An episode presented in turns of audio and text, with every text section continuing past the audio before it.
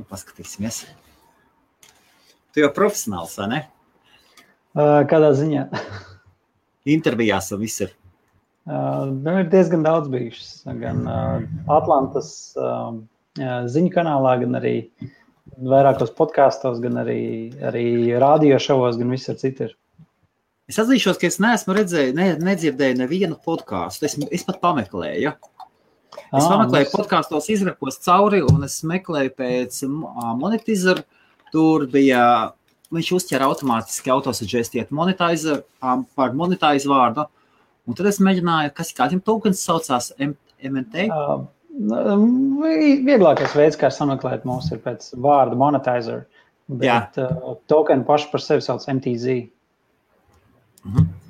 Un es ierakstīju iekšā MTZ tokenu, un arī nekas nebija. Jā, mums ir īstenībā visādas tās intervijas bija. Jā. Sākot bijuši no San Francisco, laptop radio līdz pat dažādiem tur Āzijas, Āzijas kanāliem vai Block News, kas nu pat bija, man liekas, nedēļa vai divas atpakaļ. Mans kolēģis Mārtiņš, viņš vak, vakar vai aizvakar intervējās, un tad Jā. pēdējā jūlijā un augustā nu, jau, jau diezgan daudz bijušas intervijas. Super, oh, ļoti, ļoti forši. Nu, rekordā, tā, tā kā es teicu, no sākuma sasveicinamies. Mm -hmm. Un Uģis, puslaik desmit cilvēki, tu savā pusē tu redzi, cik cilvēki pievienojas, vai ne? Tāds... Man, man mazliet ar to ekrānu, es mēģinu būt. Pariktējies tā kā Andrija jūties ērti. Jā. Ā, tu esi uzlicis augšā, ja? Man ir divi ekrāni, jā. Jā. Kaut kas te iet, neiet paņem, paņem, pariktējies normāli, pagaidīsim, līdz pievienosies cilvēku vairāk. Un... Oh, okay. Man te tas, tas mans ekrāns, lai sevi redzētu, Jā. lai tevi redzētu, Aha. tas ir. Tā, tu esi izslēgts, varbūt tūlīt parādīsies, un tad atnākšu. Jā. Tad tūlītās, tā, tūlītās, tūlītās būs atpakaļ. Pagaidiet, paskatieties, un, un wow, wow, wow, wow, wow, mums ir latvietis, latvietis, ho, ho, ho. Mm, viens no retajiem, viens no retajiem veiksmes stāstiem, latviešu veiksmes stāstiem, kripto jomā, kur es strādāju ar ah, nākotnē Andris. Es cenšos izvēlēties vārdus, nepateikt pirms, pirms pievienojas. Negribu tev pieteikt, kamēr neesi klāt. Tu esi viens no tiem retajiem ICO, kurš ir ICO tādam, tā, ka viņam ir jābūt. Jā, tas tiesa. Man sauc Andris, esmu pārstāvis uzņēmumu monetizer, un Jā. mums ir Zigorda Čaus veiks. Mēs esam tiešām sekojam ASV regulām un, un, un esam reģistrējuši uzņēmumu ASV un, un skatāmies, ko SEC piedāvā un kādas ir tās rekomendācijas. Un tiešām sekojam tam visam līdzi, lai, lai būtu godprātīgi ne tikai pret uh, likumu, bet arī pret, priekš saviem investoriem un pat paši priekš sevis. Mēs uzņēmumu veidojam nevis, nevis tāpēc, lai uh, nolančot uz white paper bāzes, bet mēs veidojam, mēģinam risināt lielu problēmu. Tas, tas mums pašiem aizrauja, un, un tas ir svarīgi sakārtot to visu rīkoties. Tu tagad esi Latvijā, ja? Jā, šobrīd esam visi komandi atgriežus, atgriezušies no Jā. Atlantas, atpakaļ uz Rīgu, Latviju. Šobrīd strādājam no teikuma. Paldies viņiem, ka uzņēma mūs. Ļoti lab, labas coworking vietas. Jā, tā kā visa komanda šobrīd aktīvi strādājam, meklējam arī papildus spēkus. Un, uh, jūtam, ka iztrūkst darba stundu daudzums vai Aha, laika jā. daudzums nedēļā. Nu, redz, tas ir. Jā. Iztrūkst darba stundas. Labi, tad sākam. Um, kompānija ir saucās Um, mūsu, uzņ... mūsu brands saucās Monetizer. Un, tas, um, tas ir brands, protams, un kompānija. Un uzņēmums saucās Monetization Solutions. Uh, mērķis diezgan vienkārši, lai palīdzētu Jā. ar monetizāciju. Un visu veidu uh, risinājumu, kas kāda vien ir, mēs mēģinām pielāgot un palīdzēt spēļu studijām, uh, tad, tad no viņu veidotajām spēlēm, produktiem, tad dabūt, lai, lai, lai, lai viņi varētu nopelnīt sev iztiku. Un ne tikai iztiku, bet jo tā, tā rūpe tā spēļu studijai ir uztaisīt fantastisku spēli, fantastisku produktu. Okay. Un uh, no tā produkta viņiem arī jāizdzīvo. Un tad, uh, lai, lai, lai nepastāv tā, ka tur okay, mums jā, jātaisa labs produkts un mums jānopelna nauda, tad kas one versus another. Un tad mēs, mēs mēģinām pat, patīrīt no to problēmu vismaz ar monetizāciju. Jā, ir kaut kādas esošās veidi, bet mūsu, mūsu fokus ir specializēties tikai uz šo, šo vienu, vienu lietu. Un tad, kā jūs vispār sakāties? Interesanti, kas, kas jums par background? Jūs kaut kādi paši esat developeri vai Nu, es strādāju agrāk mēdīņu aģentūrā, Omnikom Media grupā. Tad, no turienes sapratu, kas ir tādas reklāmas, bet kaut kādā random veidā nokļuvu startup garāžu 48 pasākumā un sapratu, kas tas tāds startup ir. Un, un jāpateicās daudziem cilvēkiem, kas iemācīja, kas tas ir. Tas bija ja nu, 4 vai 5 gadus atpakaļ, jau neskaitām to laiku. Bet Kopš tā brīža esmu pārslēdzies uz mobilo aplikāciju veidošanu un palaišanu tirgu un strādāju tādā uzņēmumā, launcherī, startup launcherī Arcana Global. Un tad viņā sanāca nolaunčot diezgan daudz projektu pa visu pasauli. Un tur es pats guvu pieredzi.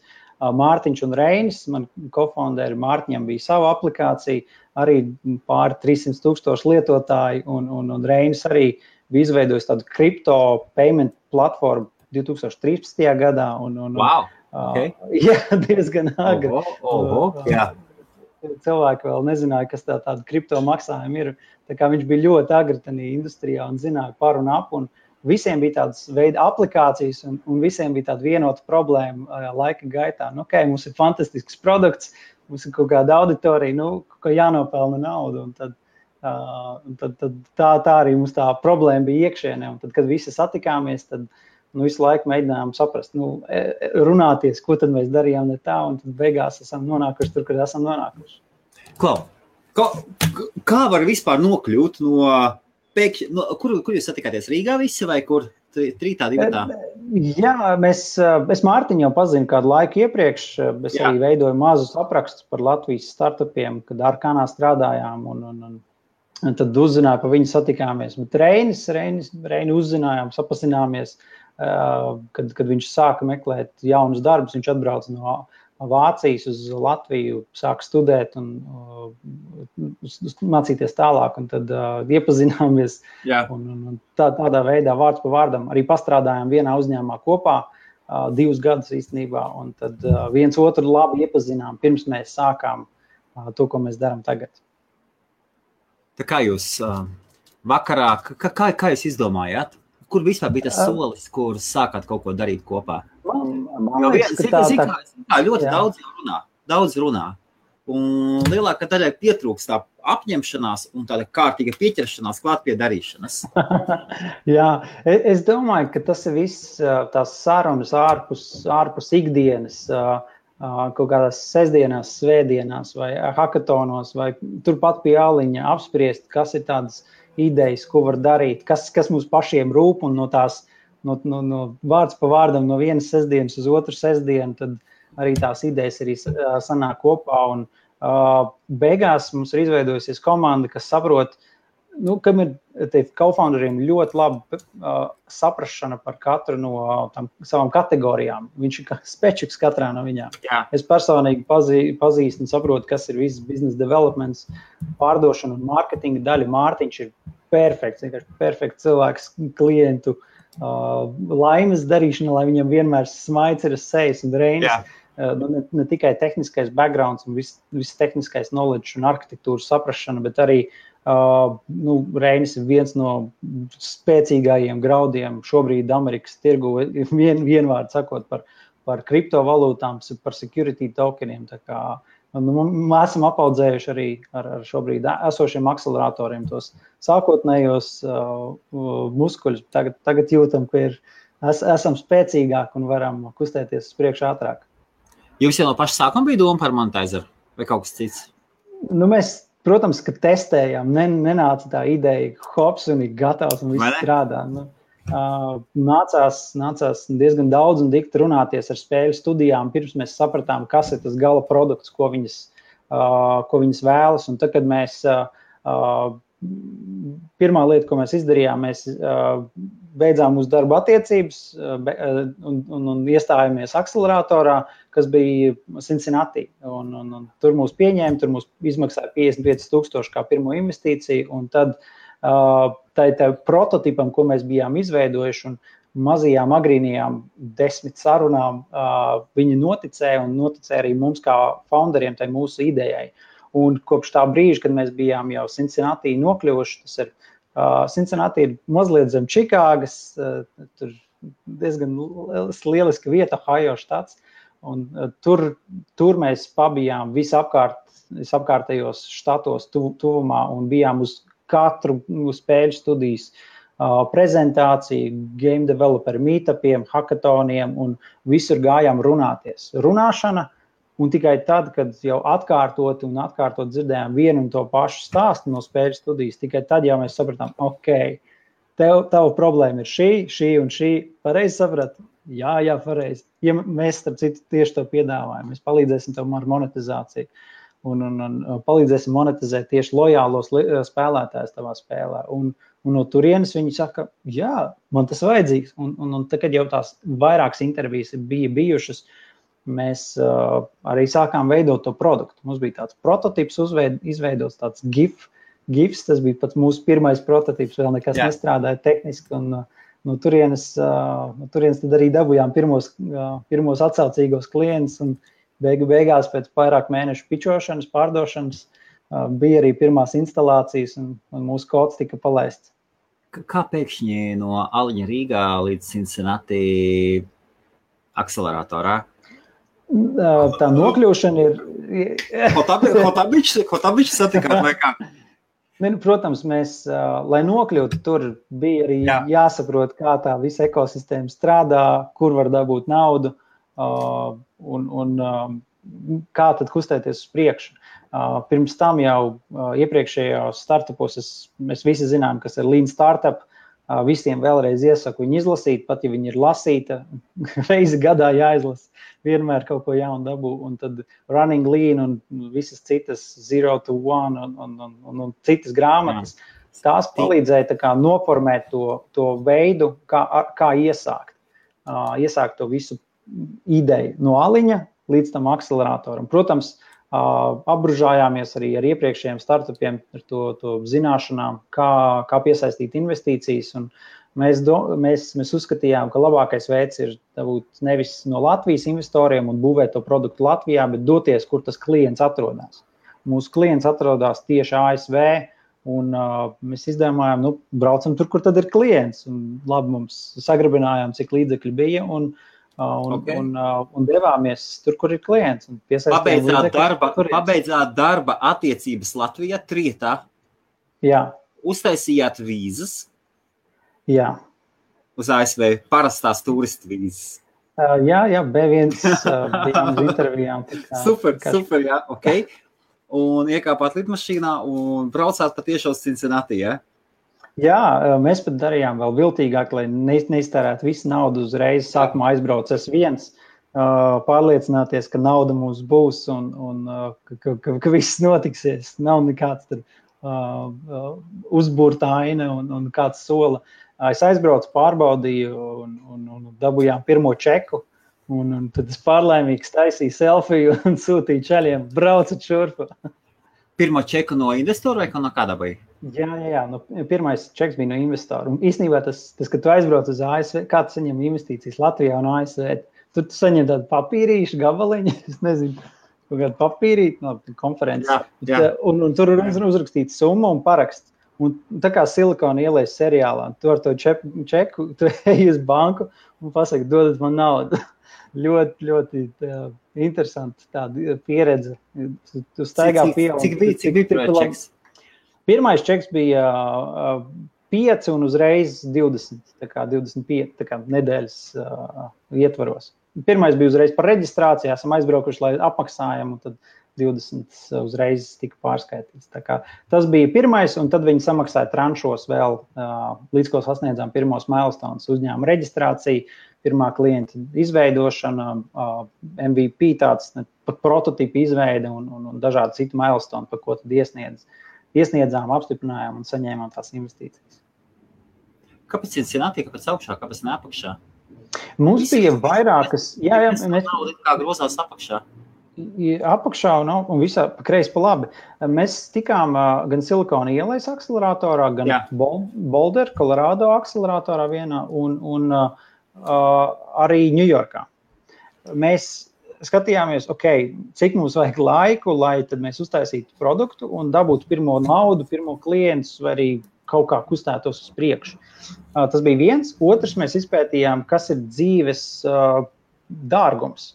Ņujorka un Sanfrancisko atkrita momentāli dēļ nežēlīgajām dzīvošanas izmaksām. Jā. Un tad vēl mēs domājam, nu jā, Boulder, ok, fine, bet tad, tad skatījāmies, kas tā, kāda varbūt tur uh, connection ir un, un cik daudz spēļu studijas vai un, un tam līdzīgi, kāds ir akceleratoru prestižums. Nu, principā tas, tas akcelerators Cincinnati un, un Boomtown akcelerators, kas ir pašā uh, Colorado bezmaz vai vienādā līmenī. Mēs pieņēmām lēmumu Jā. par to pirmajam. Uh, mēs pieņēmām lēmumu nevis par reitingu ziņā, bet mēs pieņēmām lēmumu dēļ cilvēku attiecībām. Mums bija labāks kontakts izveidojās ar to managing direktoru Cincinnati.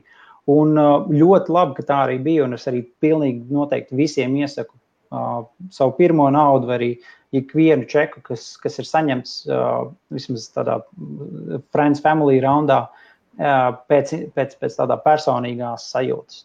Jo tas cilvēks, kas dos to naudu, viņam jārūp produkts, jārūp, jārūp par tevi un, un par, to, par to kategoriju. Tas ir ļoti, ļoti svarīgi. It kā tā liekas vienkārša lieta, bet, ja tas neizveidosies personisks kontakts, tad tas investors nesapratīs, ar kādām problēmām tu ej, neatbalstīs, kad to vajadzēs, un dažādas citas barjeras, kas, kas ar laika gaitu var rasties. Viņam nebija nekādas problēmas, tas, ka jūs tikko atbraukuši no bijušās USSR vai kaut kas tamlīdzīgs. Nu, bija tā jocīgi, bet uh, mēs, mēs pastāstījām, kas mēs tādi esam. Un viennozīmīgi, uh, varbūt, varbūt priekšstats mums pašiem ir tāds, ka te lāčs staigā. Nē, uh, viņi zina, kas ir Igaunija, kas ir Somija, kas ir uh, Daži Lietuvas startups pat pieminēja, un, un vairāks pat arī no Krievijas. Un, uh, viņi, viņi bija runājuši ar vairākiem, no, nu, man liekas, 50 valstīm, un tad pieņēma beigās no uh, piecām vai sešām valstīm tikai tos projektus. Wow. Tā kā diezgan labi, labi interviju process ir diezgan garš un ilgs, un nav tā, ka mēs iesniedzam un uzreiz tiekam. Tur atlases process tāpat bija ļoti augsts. Un, Un nevelti, jo tas akcelerators izrādījās bija top 30 ASV pēc reitingiem. Uh. Jā, kā, ja kāds interesē, aptekaidies.org var izpētīt vairāk. Tad, tad JB Woodruff ir fantastisks managing direktors, un viņš ielika ļoti, ļoti spēcīgs betona pamatus visā, visā uzņēmuma fundamentā. Nu, tur, uh, no, no, no visas metodoloģijām, biznesa procesiem un, un, un nu, daudz dažādākām lietām, no, no veidiem, kā pieņemam lēmumus, cik ātri strādājam, kā prioritizējam un, un, un, un tam līdzīgi. Un kādu produktu jūs iegājat? Vai jūs tikai iegājat ar to, ka gribat strādāt, vai jau kaut kādu produktu un ideju? Mēs iegājām ar ideju, to, ka mēs eh, gribējām apbalvot eh, spēlētājus ar, ar ah, spēļu saistību. Jā, jā. Okay, nu, jā. Mēs, mēs, mēs zinām, ka mēs gribam apbalvot spēlētājus, un iekšā jā. spēlēs, ka mēs būsim B2B risinājums, un mēs piedāvāsim tādu B2B2C produktu. Tas jau bija tāds sākotnējs. Daudziņš tā kategorijā nav mainījies. Protams, ir, ir, eh, ir teksts pamainījies, kā mēs pičojam, ko mēs uzsveram. Uh, jo vairāk mēs, vairāk mēs runājamies ar klientiem, jo vairāk mācāmies. Un no tā arī attīstās tas produkts. Bet, protams, kriptovalūtas bija tas, tas loģiskais veids, kā mēs uz to nonācām. Bet tas nebija sākuma produkts. Sākumā bija tikai palīdzēsim tirgot iekšā spēlēs, spēļu saistītos, tādu merchandise tipu produktus, teikrekliņu, kā šis ar, ar inside label, mans rezultāts, skepons un Ei, dažādi, dažādi citas lietas. Un, un, un tad, lai es kā, nezinu, tur, uh, Fortnite fans varu ielikt, jā, jā šī ir mana pirmā uzvara, esmu pirmo, pirmo reizi ticis uh, pēdējais cīnītājs, un tad rekur man saistītais produkts vai arī uh, tas, tas ar spēles dizainu um, saistīti elementi ir, ir kā ekskluzīvas lietas, uh, piesaistīts pie tādiem emocionāliem lēmumiem, ko tad spēlētājs spēles gaitā ir izjutis un viņiem Jā. ir tā vēlme viņus uh, iegādāties, paturēt sev. Ok, labi. Uh, Andrej, ok, labi. Cik ilgi Cincinnati bijāt? Es mēģinu saprast, kā jūs tikāt līdz tam, kur jūs esat.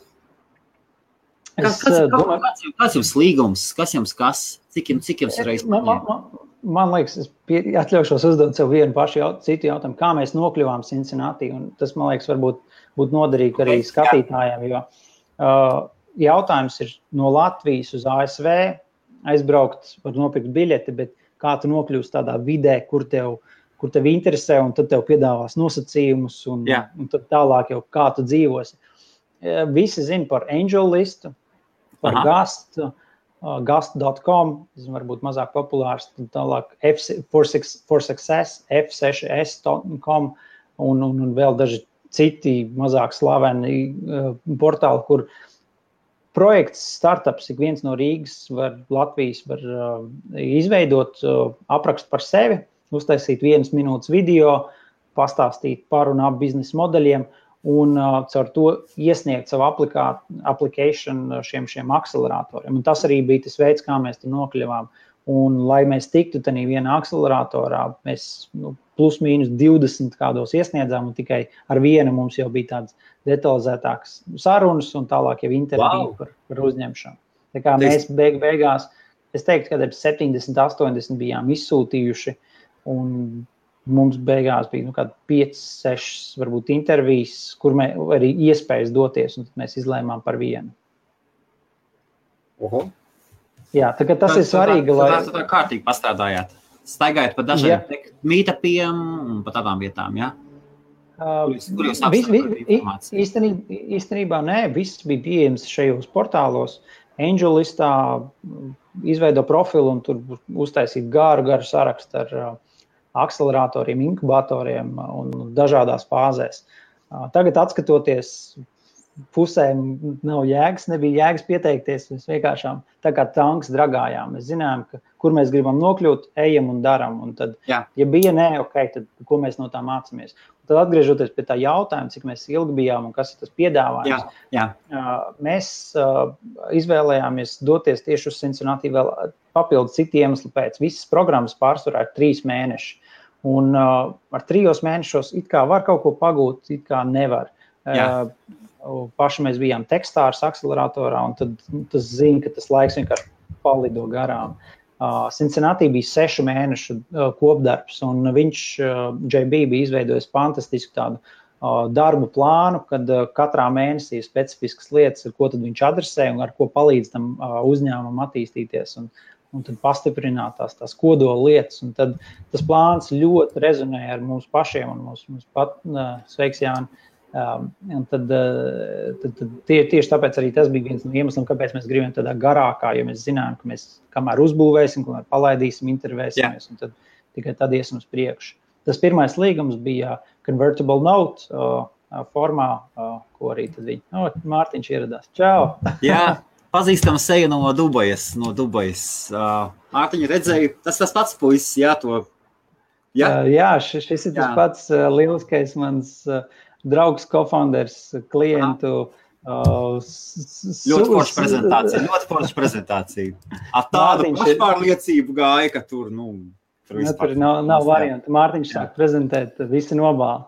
Uh, kopš, kopš Mārtiņš sācis prezentēt un kopš aptek prezentācijas mēs principā, ja kaut kur uzstājamies, tad nu, katra otrā ir uzvara. Tas taču. Okay, tad cik paņēma no jums? Tas seši mēneši akceleratorā, cik uzreiz mēs bijām 10, 20%? À, par piedāvājumu. Piedāvājuma ziņā bija ļoti pieticīgi. Gati sveiks. Piedāvājums bija ļoti pieticīgs, plus mīnus kādi 4% par, par, par to visu. Artūrs, sveiks, Artur. 4, plus, plus mīnus 4% par, par to visu convertible note par 55 tūkstošiem. Tā ir 4% no tiem 55 tūkstošiem, ko jums iedeva, ja? Jā, tas ir tā no equity. Uh, ok, uh, un tos 55 tūkstošus jums vajadzēja iztērēt visus developmentā vai kā? Nu, mums iedeva naudu un teica, nu, rīkojieties, kā paši zināt. Kā... ja, mē, ja mēs vienkārši iztērētu nu, ko, naudu, kā, kā kaut iet uz tribāru un izmetātu, ja? Uh, nu, teorētiski tā var, bet uh, mēs esam jā. apzinīgi. Bez šaubām. Un, un, un būvējām ar tādu ilgtermiņu, domājot un skatoties. Un, uh, ļoti uh, rēķinājām katru dolāru, uh, kur mēs investējam, un uh, kas, kas tās par izmaksām. Un noteikti ik vienam, kas veido savu uzņēmumu, un Arthurs arī tagad pievienojās, viņš arī veido šobrīd uzņēmumu. Uh, katrs, katrs eiro, katrs dolārs, vienalga, kādā stadijā pat ir, ja revenue, kamēr nav predictability 18 mēnešiem, 12 līdz 18 mēnešiem uz priekšu, tad jārēķina katrs cents, kamēr nebūs stabils, stabils augums. Jā. Tie, kas gaida, tie, kas gaida par tokenu, to, tur mēs tiksim klāt. Laiks mums ir, vai ne? Mierīgi. Oi, super, gatavojiet jautājumus. Man arī būs jautājumi. Uh, ļoti interesants. Man no sākuma interesē. Un pēc tam viņi paņēma un jūs pārpārdeva, vai jums paiet seši mēneši? Nē, nē, viņi vēl joprojām ir kā mūsu investori. À, viņi, viņi, viņi joprojām kā palika. Jā, kā... jā, jā, viņi vēl joprojām ir kā mūsu investori. Un vēl jau vairāk. Tad viņi, viņi skatās kā angel investors. Jā, jā. jā. Uh, kā akcelerators. Viņi arī investē papildus pēc, pēc, pēc sešiem mēnešiem, kad mēs beidzām programmu. Viņi redzēja, ka mēs turpinām augt. Un, uh, uh, mēs, mēs parādījām mūsu growth metrics, un tad bija ļoti, ļoti vienkāršā, vienkāršā valodā. Nu, Jā. Jāiegulda, nekur neliksies. Un tajā brīdī mēs jau arī pēc uh, sešiem mēnešiem Cincinnati, uh, tā visa procesa laikā, uh, arī JB iepazīstināja mūs ar tā akcelerātora direktors iepazīstināja ar tekstārs uh, managing direktoriem, kas bija atbraukuši uz Cincinnati, un tad, uh, tad intervēja vietējos uzņēmējus par, par viņu projektiem. Mums bija iespēja runāties ar Čikāgas managing direktoru, ar Atlantas managing direktoru uh, klātienē, un tad bija arī vairāki no Losandželosas, no Sietlas un dažām citām pilsētām. Uh, kā, online sazvanīties. Jā. Un, un tā priekšroka, kur mēs paši pēc tam iz, pareizi vien iz, izvēlējāmies, bija dēļ tām atkal personīgajām attiecībām ar menedžera direktoriem. Lai viņiem, viņš jums tic, jā. Tieši jā, tā. Jā, jo lai, viņš lai tālāk viņš rūpēsies, viņš tālāk rūpēsies, lai viņa investīcijas atnāks atpakaļ, un viņam jau ir tālāk izējas nākošā līmeņa investoriem. Jā, jā tieši tā. Jā. Un tad, tad mēs, mēs neslēpsim, šie paši menedžera direktori arī privāti ieguldīja savus līdzekļus uh, gan, gan aptekas, gan arī tekstārs, menedžera direktori privāti ieguldīja savus, savas investīcijas mūsu projektu attīstīšanā. Tā kā no, no labām attiecībām līdz investoriem, un, un ne, tikai, ne tikai tās palīdz arī ar introdukcijiem, spēļu studijām un tā, nākošā raunda investoriem. Tātad pēc tam no Cincinnati uz Tekstāru, ja? Jā, no Cincinnati mēs aizbraucām atpakaļ uz Latviju. Uz Latviju? Okay. Visas, visas radas neredzētos. Tur visi klausās ar putniem vaļā, vai ne? Jā, atvilkām elpu un, un, un devāmies atpakaļ uz ASV. Un, un programma tekstārs sākās jūlijā. Un, un, un, un mēs devāmies tieši uz Atlantu un, un Atlanta ir nežēlīgi karsta.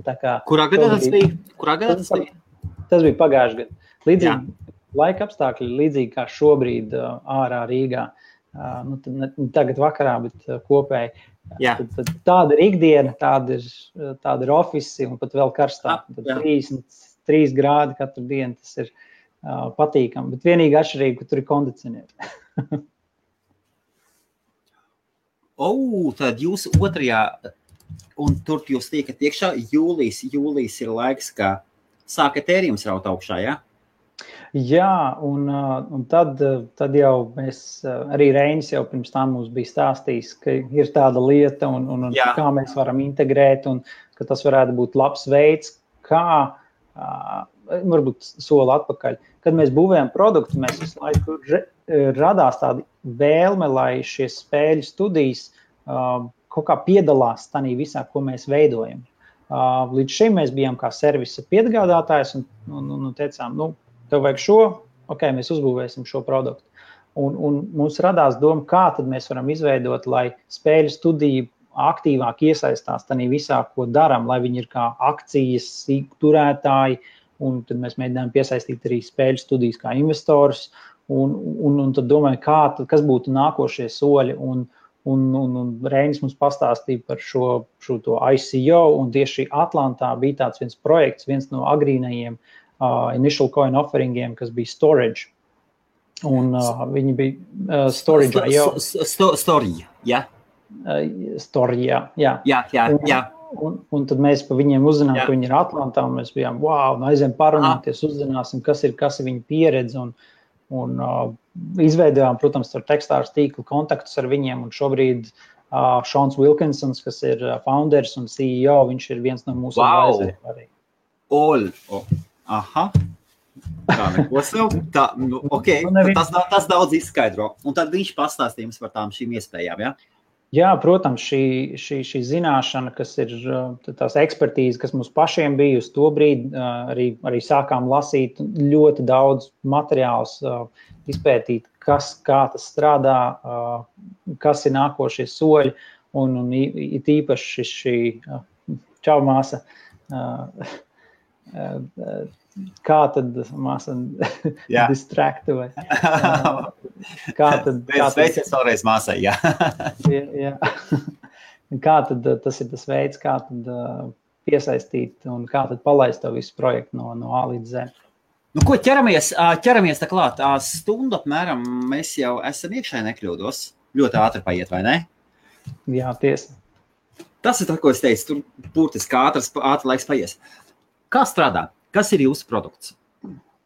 Mūsu un, produkts un, ne, un, nebaid, un nebaidies no tehniskām detaļām. Ah, nu labi. Mūsu produkts Paldies.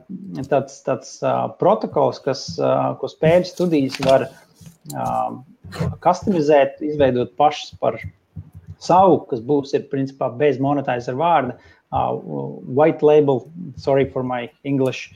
Yeah. Uh, un, un, un lai spēļu studija uh, sa, savā interfejsā var customizēt šo, šo tokenu un apbalvot uh, spēlētājus par viņu laiku un uh, sasniegumiem iekšā spēlē. Uh, tad esošās digitālās valūtas, kas ir iekšā spēlē, uh, šo, šodien viņas nepre, nereprezentē nekādu uh, vērtību. Un tad, ko mēs, ko mēs izveidojam ar monetizēru, ir uh, vai nu esošā valūtas kon konvertācija vai jaunas valūtas pieviešana iekšā viņu spēlē, kas reprezentē reālu vērtību. Un tā reālā vērtība ir, ka spēlētājs spēlē, viņš jo vairāk spēlē, jo vairāk Jā. saņem, un Jā. tad viņš var uh, to, to, to, to tokenu, monetizer tokenu vienkāršosim, uh, samainīt pret ar spēli saistītiem fiziskiem produktiem, kas ir tas pats tēkrekls, uh, unlockot leveli, kas, kas ir aizslēgts visiem citiem dalībniekiem par X uh, tokenu apjomu, vai arī jā, jā. samainīt pret uh, citām kriptovalūtām, kas ir bitkoins, ethereum un, un, un, un respektīvi samainīt pret naudu, tiešā valodā sakot. Un, un, un, un tad jautājums rodās, kā tā vērtība, kur veidojās tā, tā nauda apakšā, uh, kā mēs to subsidējam. Un uh, viens veids, ir, kā mēs subsidējam, ir uh, paša lietotāja līdzekļu tērēšanu uz šo spēli. Jā. Jo vairāk mēs motivējam, jo vairāk viņš iegulda pašā spēlē un veids transakcijas iekšā spēlē. Tas viens veids, kā mēs dabūjam naudu.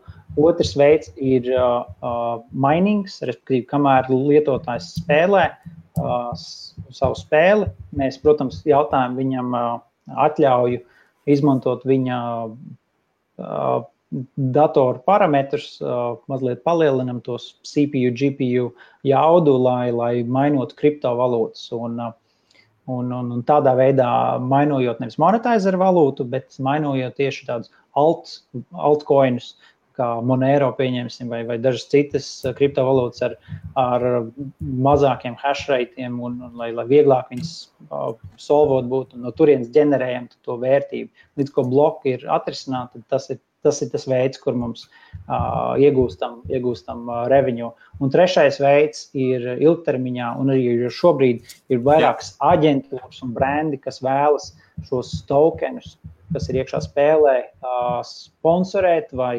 customizēt. Iedomājies, ka uh, tas pats Waze noteikti viens no lietotājiem, kas skatās, jā. ir, ir, ir Waze, un tad, tad iedomājies. Tā, tā Google Maps alternatīva, jā.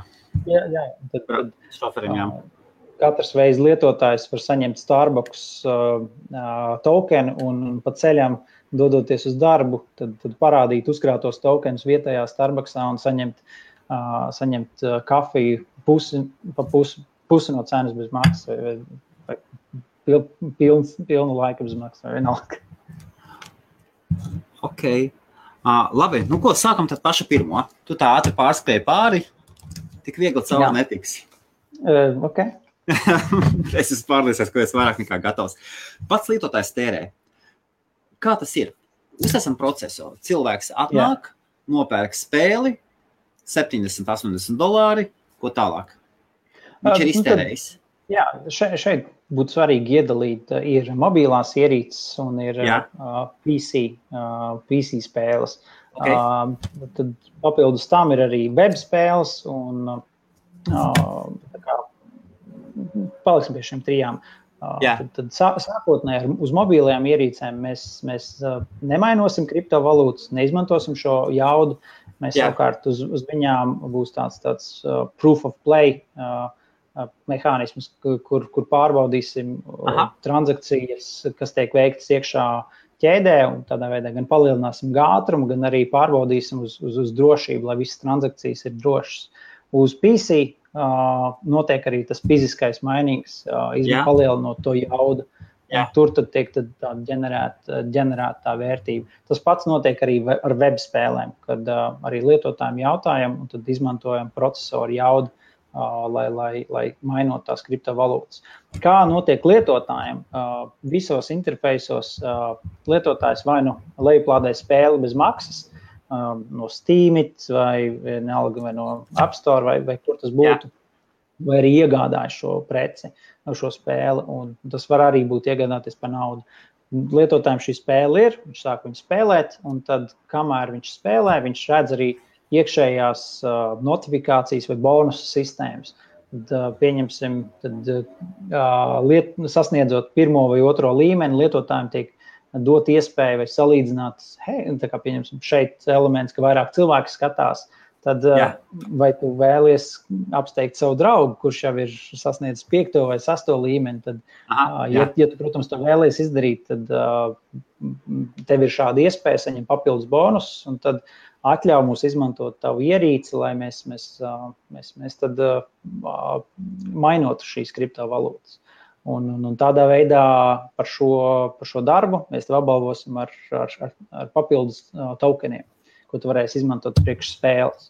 Un tas ir tāds primitīvs okay, veids, kā tādu apbalvot. Okay, super. Ja, tā, ja mēs uztaisām vēlreiz kopsavilkumu, tad uh, trīs, trīs veidi.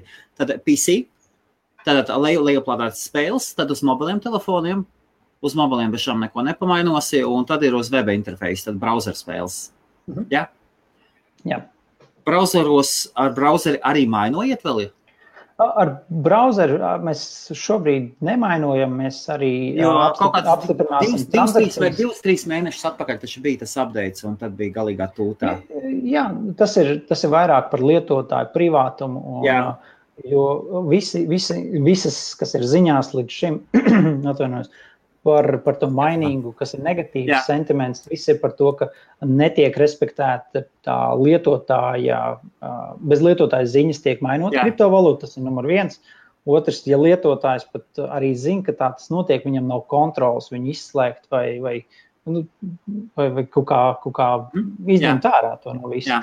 Līdzīgi ir The Pirate Bay, tāpat ir arī Chrome extension, kas ir bijuši ar negatīvām sekām. Tas pats arī ir vairākas aplikācijas, kas ir nobanotas gan no vienas, gan no otras platformas mobilajās ierīcēs. Tā kā pirmkārt ir jārespektē lietotājs vienmēr, un to mēs okay. vienmēr arī strādājam ar spēļu studiju, lai lietotāja pieredze vienmēr būtu pirmā. Un tikai tad, tad, kad lietotājs piekrīt, viņam ir kontrole, viņš zina, kā to ieslēgt, izslēgt tikai tad viņš var piekrist un lietot main, mainošanā. Jā, ir, ir, arī, ir arī forši varianti. Kas bija WWE vai kā viņi saucās dzīvnieku glābšanas? Kā viņi sauc? Austrālijas nodaļā redzēja, ja? Austrālijas mm. nodaļā paņēma, bija atvērusi vaļā savu lapu un pateica, gribat mūs atbalstīt? Mainojiet. Mainojiet. Jā, ir, ir, ir ļoti... tas bija kolosāls gājiens. Jā ir ļoti labi, ir ļoti labi veidi, kā to izmantot, bet ir ļoti šobrīd uh, hakoti veidi, kā Jā. mainošanu izmanto pret, par, par vai pret priekš, priekš uzņēmumu. Tā kā tā, sveiciens no lādažiem. Jā, à, tu esi Aldašos. Jā, Jā sveiciens no Liepājas Samarsām. Paldies, ka skatāties. Ok, uh, labi, tas, tas šaubām forši. Nu, neko tu ar browseru nesamainosi. Jā, tu tur ļoti labi jautājums par unit economics. Es, es, es esmu mēģinājis mainot ar lapu apmēram tūkstoš apmeklētāju dienā. Es jau tādu cipari pavisam citi. Lielā, kāda vispār jums cipari ir? Ja mums šobrīd ir ar 30 spēļu studijām, kas mums ir, mūsu sas, wow. sasniedzamība ir 10 miljonu lietotāju. Tas ir pagaidām vēl pieticīgi. Mēs plānojam anoncot vēl citas spēļu studijas un jau rudenī sasniegt 30, 30 miljonu robežu. Un, uh, kāpēc tas ir svarīgi? Ja, ja tu mainās Jā. kā viena ierīce, tas ir viens dators, tas ir pāris, pāris centi stundā vai mēnesī. Nekas no tā ne, nepalielinās. Tieši Mūsu tā. gadījumā mēs, esam, mēs strādājam tieši ar spēļu studiju, un spēļu studijā ir tas fantastiskais produkts, tā lieliskā spēle, ko miljoniem spēlētāju spēlē. Jā, jā. Un, un šie miljoniem lietotāju viņi saka, es, man patīk šī spēle, viņa ir lieliska. Es jā. vēl gribu papildus dabūt iekšā šī spēlē kaut ko. Kāpēc? Labam, lai es, jā. kāpēc lai es to neizmantotu? Tas ir tāda win-win situācija gan spēlētājiem, gan spēļu studijai. Protams, mēs kā platformas, tad, šī protokola tehnoloģijas piegādātāji arī uh, uh, gūstam benefitu no šī visa. Tad matemātika ļoti vienkārši par, par katru no lietotājiem. Mums ir specifisks apjoms, cik mēs zinām, mēs varam saņemt stundā. Ir dažādi tipi spēles, un tad mēs arī skatāmies. Uh, Var palīdzēt, vai, vai, vai tā ir tāda informācija, kura nav, nav visa informācija. To jāsaka. Tas, tas, ko tu vari. Apmēram, jā, pagaidām mēs uh, pieticīgi rēķinam paši pie sevis, vēl neatklājam publiski tos ciparus. Kad, kad, mēs, kad mēs tiksim pie 100 miljoniem lietotāju, tad mēs būsim mazliet atklātāki ar cipariem un tad, tad stāstīsim par to. Es tikko, es tikko, padomāju, es tikko padomāju ej, ja man būtu 10 miljoni video kartes, kas mainotu. Vai ne? Mums šobrīd arī komandu palielinām, pastiprinām ar tādiem uh, leģendām, kas ir strādājuši arī spēļu industrijās. Jā. Un, un šobrīd palīdz gan kā advisor, gan arī nākotnē būs uh, topošie darbinieki no, tādām, no tādiem uzņēmumiem kā, kā Turner Broadcasting, un viņiem ir tāda spēļu uh, sadaļa. Un tad uh, viens, viens uh, mūsu advisors tieši strādāja visā uh, Turner Broadcasting, un, Jā. un, un viņam ir izveidojis fantastisks uh, portfels ar, ar PC spēlēm, un, un tas, ir, tas ir lielisks veids, kā, kā nokļūt pie šīm, kā sasniegt šos 100, 100 miljonus uh, monthly active users. Bet bez tā uh, mums arī ir atbalstītāji no Zingas, no EA, Activision, Blizzard un no pašā tā arī. Tā kā tie ir tie šie, šie, šie milz, milzu uh, milži, kas ir izveidojuši Farmville spēles, ko mēs Latvijā. Jā Jā. labi pazīstamas vai daudzas citas labi zināmas spēles. Tad šie veiksmīgie uzņēmēji, kas ir nopelnījuši mil, miljardus tajos uzņēmumos, palīdz mo monetizēram virzīties uz priekšu un arī, arī būt veiksmīgiem. Ko jūs, jūs piedāvājat tādu spēlētāju spēlē, kaut kādu spēli, ja? izvēlas, viņš ieiet settingos un settingos viņam piedāvā vēl pie reizes monetizēt, ja, savu spēlēšanu nekā. Mēs mēģinām identificēt, kas ir lietotāji, tās emocionālajie, nezinu, kā yeah. latviešu triggers, incentives. Un, un, okay, yeah. mēs izmantojam tādu speciālu framework, kas ir Octalysis framework, kas ir bāzēts uz lietotāju gamifikācijas un pamatiem. Un, un, un mēs skatāmies, kas ir, tā, kas ir tie, kā lietotājs emocionāli jūtās tajā brīdī, kad viņš ir ielādējis spēli, kā viņš jūtas, kad viņš ir sasniedzis pirmo līmeni, apsteidzis savu draugu, vai arī izveidojis savu, savu produktu, savu, savu kar, karotāju zobenu, vai vienalga, kas tas būs, tā piederība spēlē, piederība klanam vai, vai tam līdzīgi. Šies ir, tā, šis ir tās, tās emocionālās lietas, kāpēc tas spēlētājs to dara. Ja nav šīs piesaistes emocionāli, pazūd, pazūd šī, šī, šī sasaistīšanās un, un mērķis, kāpēc viņš apstiprinātu vai iet uz tiem settingiem un, teiktu, jā, es tagad mainošu. Nauda nekad nav pirmais šī visā sarunā. Vienmēr ir šī pievienotā vērtība no spēles, kā tad vēl papildus es varu savu pieredzi uzlabot iekšā spēlē, kā vēl es varu uh, gūt sev prieku no šī visa.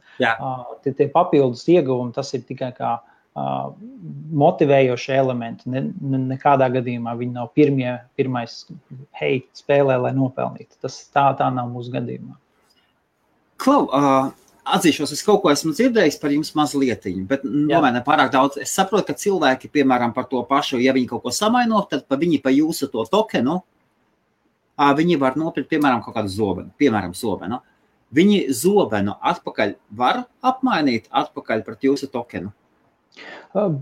Ja tā vispārīgi es izstāstītu, tā iespēja to Jā. tokenu izmantot būtu nevis pret uh, pašu zobenu, jo parasti šīs zobenu iegādes ir par uh, spēles saistīto valūtu, un mēs pagaidām Jā. vēl negribam iet tādā ekonomikā. Uh, viņi okay, ne, ne, ne, nevēlaties konkurēt, jā. konkurēt ar, ar spēles ar, ar, jā, jā, ar, ar jā. pašu spēli. Tāpēc okay, mēs jā. vēlamies uh, aizslēgt kādus līmeņus. Uh, tie paši zobeni, kas ir iekšā uh, spēlē, lai lietotājs iegādājas par esošo spēles valūtu vai par naudu, bet savukārt papildus līmeņi, kas ir nezinu, boss 101. līmenis, to var at, atvērt par tokeniem, jo tas ir īpašais. Uh, vai arī tas pats uh, unikāli game collectibles, uh, ko, ko, kas ir ierobežotā daudzumā, vai vai, vai parakstīti, vai, vai kaut kādi specifiski nobrendoti. Tie, tie, tās ir tās lietas, kā tos tokenus var izman, izmantot iekšā ar spēli saistītiem produktiem. Un trešais ir uh,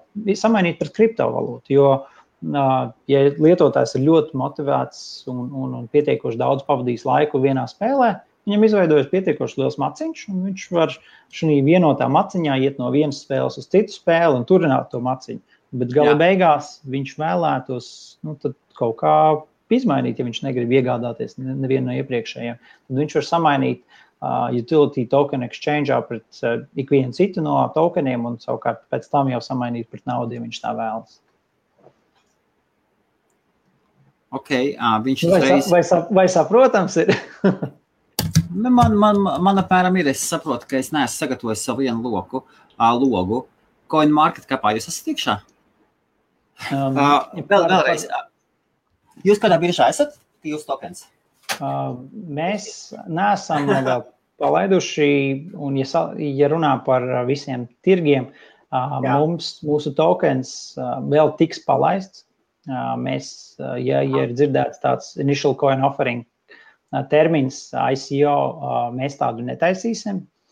Mēs, mēs darīsim, rīkosimies mazliet savādāk. Mēs naudu piesaistīsim investoriem, piedāvājot security token offering, kas ir investīcija uzņēm, caur uzņēmuma daļām, un, un, un savukārt tie tokeni, par ko mēs šeit runājam, tas ir tāds caur nākošo līmeni, kā mēs attīstām tehnoloģiju. Mēs izražosim šo tokenu daļu un Un, uh, kur tur pazuda? es aizskājos, es paskatījos, MTC, MTC, es paskatījos, bija vēl kaut kāds MTC. Nu, Ai, pietrūkst, ah, vajadzēja apsēsties man pie datora. Tagad, tagad pietrūkst. Jā, tas, tas, tas, tas MTZ ir tas utility tokens, kam mums nebūs ICO, ko mēs uh, kvalificēsim uh, spēļu studijas. Sākumā dosim viņiem šos tokens, lai viņi lieto iekšā spēlē, un šie visi tokeni ir subsidēti ar šo investoru naudu. Un tā kā, tā kā tas ir mūsu mārketinga aktivitāte, kā piesaistīt vēl vairāk spēļu studijas, kā dabūt tos pirmos lietotājus un kā dabūt, lai, lai šiem, šiem tokeniem apakšā ir uh, naudas vērtība. Tad uh, lietotājs, piemēram, EA games spēlējot, nosacītas vai kāds ir procents spēles EA games, piemēram, kur viņi var spēlēt, uh, kur viņi var, uh, kur, kur, kur ir integrēts iekšā jūsu tokens? Ar Electronic Arts mēs šobrīd runājam, bet ar viņiem vēl neesam integrējušies. Tas būtu okay, viens no nākošajiem mūsu mērķiem. Ar lielajām studijām arī jā, jāsaprot tas, ka kā ar, ar ikvienu milzīgu klientu. Uh, Starp citu, Antrai, Antrai ir veikals, senāk bija trīs veikali Lielbritānijā, kā šūšana visa. Mēs būtiski vakar mums beidzot izstruka informācija, ka nodarbojas arī ar mainīgošanu. Un nu reka apsveic. Apģērba veikals šuju un... un... Vai not? Vai ne? Runājot Jā. par, par šiem lielajiem spēļu studijām, jābūt piesardzīgiem par to pārdošanas veidu. Ja tas Jā. ir gan Latvijā, gan Lielbritānijā vai arī ASV, ir dažādi uzņēmuma tipi. Un, ja uzņēmums ir agrīnā stadijā, viņam jāidentificē, kas ir tas perfektais klients, kam tas, tas man tehnoloģija dara, kā mēs ātri varam pārdot, kurš man dos labu feedback, un, un, un no tā es dabūšu pietiekoši daudz naudas. Savukārt ir šīs lielās studijas, kas vienmēr izstāsta apetītīgas, ļoti prestižas zīmoli, bet pārdot viņiem ir nenormāli lēni. Tas, tas paņem lielu kapacitāti no, liela, no uzņēmuma un, un tam līdzīgi. Tā kā ar IE sports mums ir fantastiski izveidojušās attiecības. Mēs esam pičojuši viņu uh, vadībai jau pagājušā gada oktobrī, un vēl joprojām turpinām sarunas. Tas ir tas lielais begemots, kur, ko lēnām, lēnām mēģinam iekustināt. Tikmēr mēs Aha, jā. strādājam ar tādām indie developer uh, studijām, jā. kas ir uh, mobilajā vidē vai, vai uh, viegli identificējas ar Apple Design Award winning game studios uh, vai GDC Awards, prestižākās spēļu studijas vai tās, kuras ir saņēmušas Design Awards. Un, un ir tāda viena no prestižākajām game developer konferencēm, GDC Game Developer Conference, un, un tāpat arī International Game Developer Association piešķir apbalvojumus spēļu studijām, kas, kas, kas ir nu, kā indie developeri, bet kas sāk augt straujāk augošā. Un tas ir tas veids, kā Jā. mēs identificējam, kas ir mūsu ideālais klients. Tī, tās ir tās, kur mēs ejam sākotnēji, un uh, tad, tad ieeja sports ir nākošais, protams. Ok, labi. Tad cik spēlēs jūs jau esat iekšā? Mums ir 30 spēles jau šodien. Uh, mums ir pipeline. Jā, 30. Nu, kā, jā. Mazliet, mazliet virs, virs kāda, vēl 12, bet nu, plānojam, plānojam mēs tuvākā līdz, līdz nākošam gada martam tikt pie, pie 100 spēļu studijām. Un tas mums palīdzētu uh, nokļūt līdz 300 miljoniem. Okay, tātad 100, uh, 100 tad, jā, 30 spēles uh, ir. Ejiet uz 100 spēlēm, tas ir nā, nākošais tāds mērķis. Un jums pašlaik ir 10 miljoni lietotāji, un jūs gribat 100 miljonus lietotājus. Jā, un, un mēs, mēs, protams, esam sapratuši, ka indie developer ir tas pirmais klients, kam ir mazāk lietotāju, vieglāk viņu dabūt uh, klātienē, bet tagad jau mums ir, uh, sveiks, Renār, uh, par kā tās citas spēļu studijas var dabūt, protams, izveidot to portfeli. Tagad Jā. tu vienalga kāds bizness, ko tu dari, vienalga kāds projekts, Jā. tev ir jāpierāda tas, ko tu dari. Un, un mums ir vairāk kārtīgi, esam runājuši ar Zinga, uh, un nu, pat runājam ar Zinga investīcijas, uh, merger and acquisition komandu. Uh, par, par investīcijām, monetizēru uzņēmumā. Bet, pag, pag, pag, stop, stop, stop, stop, merger acquisitions, tas ir kaut kas cits. Jā, viņi arī veic investīciju daļas. Uh, pienākums. Nē, nē, nē, nē, nē, nē, nē. merger acquisitions nedara investīcijas. Tu ko? No šajā gadījumā viņi izpilda arī investīciju okay. pienākumus. Labi, pieņemsim, labi. Nē, Malačam, bet vispār cepar nos tas klausās super, jā. tad, tad, mēs, mēs esam runājuši ar jā. šiem lielajiem begemotiem, mēs zinām, kas ir tas, ko viņi prasa. Uh, wow. viņu, viņu metrikas ir, ir atpazīstama logo un liels Aha. klientu, lielāks jā. klientu portfels. Uh, 30 ir pamaz. Vajag, vajag apaudzēt ar lielākām, redzamākām spēlēm. Un, nu, lai, lai, lai arī tu zinātu tās visas spēles studijas, teiksim, Absorba Jā. Games, Black Box Studio vai, vai Pixelberry, varbūt no tās atpazīstamākās šobrīd, bet, bet nu, mums jāstrādā, lai, lai, lai, lai nākošais, kad mums būs intervija, tas teikšu, mēs strādājam ar šo, šo, šo, un teiks, es taču visus viņus zinu. tad tas ir tas mūsu šo, šī brīža mērķis pēc, pēc arī šī uh, security token. Tā mums, tā mums vajag čeks, ko taisa mums spēļu laivas. Tie, tie gan iet, tie tur iet. Jā. Labi. Tāds jautājums. Tu teici, Un droši uzdodiet savu jautājumu. Starp citu, liels paldies kriptomēdijai. Vārdu nesauks, tu droši vien zini, ka cilvēki, kas sāk viņš tā tomēr ir Latvijā un, un cenšas savu vārdu publiskot, nepubliskot. Paldies liels, ka iepazīstināja ar tevi, pateica, lai es tev uzrakstu, ka viņš ir sarunājis sarunas starp citu. Paldies! Un viņam, starp citu, kāzas tikko bija. Varam. Rūkts. tāds jautājums, tā, tāds jautājums. Tu teici, var izvest ārā jūsu tokenu kriptovalūtās.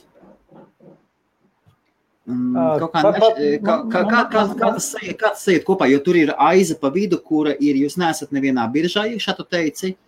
Jā, tad ar utility tokeniem ir tā, ka mēs viņus Jā. palaidīsim rudenī.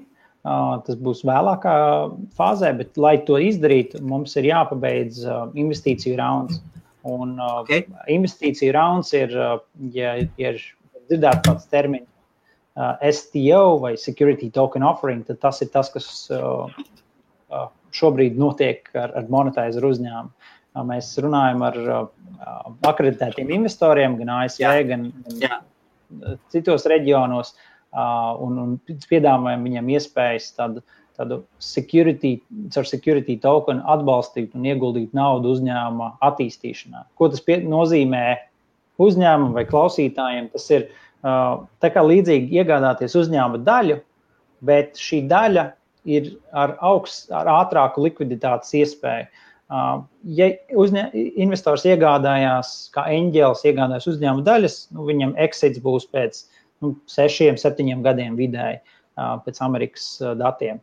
Tad, tad viņš dabūs to naudu atpakaļ. Kas notiek ar security tokeniem? Ir, ir pēc likumdošanas ir 12 mēnešu tāds lock-up periods, Un ja. pēc tam, ja, ja šīs daļas vērtība ir paaugusies, tad uh, atvērtajā tirgu, uh, security exchange, kā Open Finance, kur mēs tiksim listot, un mums jau ir līgums, ja tas tieši atbildot uz to jautājumu, tad uh, tas ir tas, kur investors šīs daļas pieaugušo vērtību pārdot un saņemt savu investīcijas apjomu atpakaļ un turpināt turēt daļas, daļas uzņēmumā.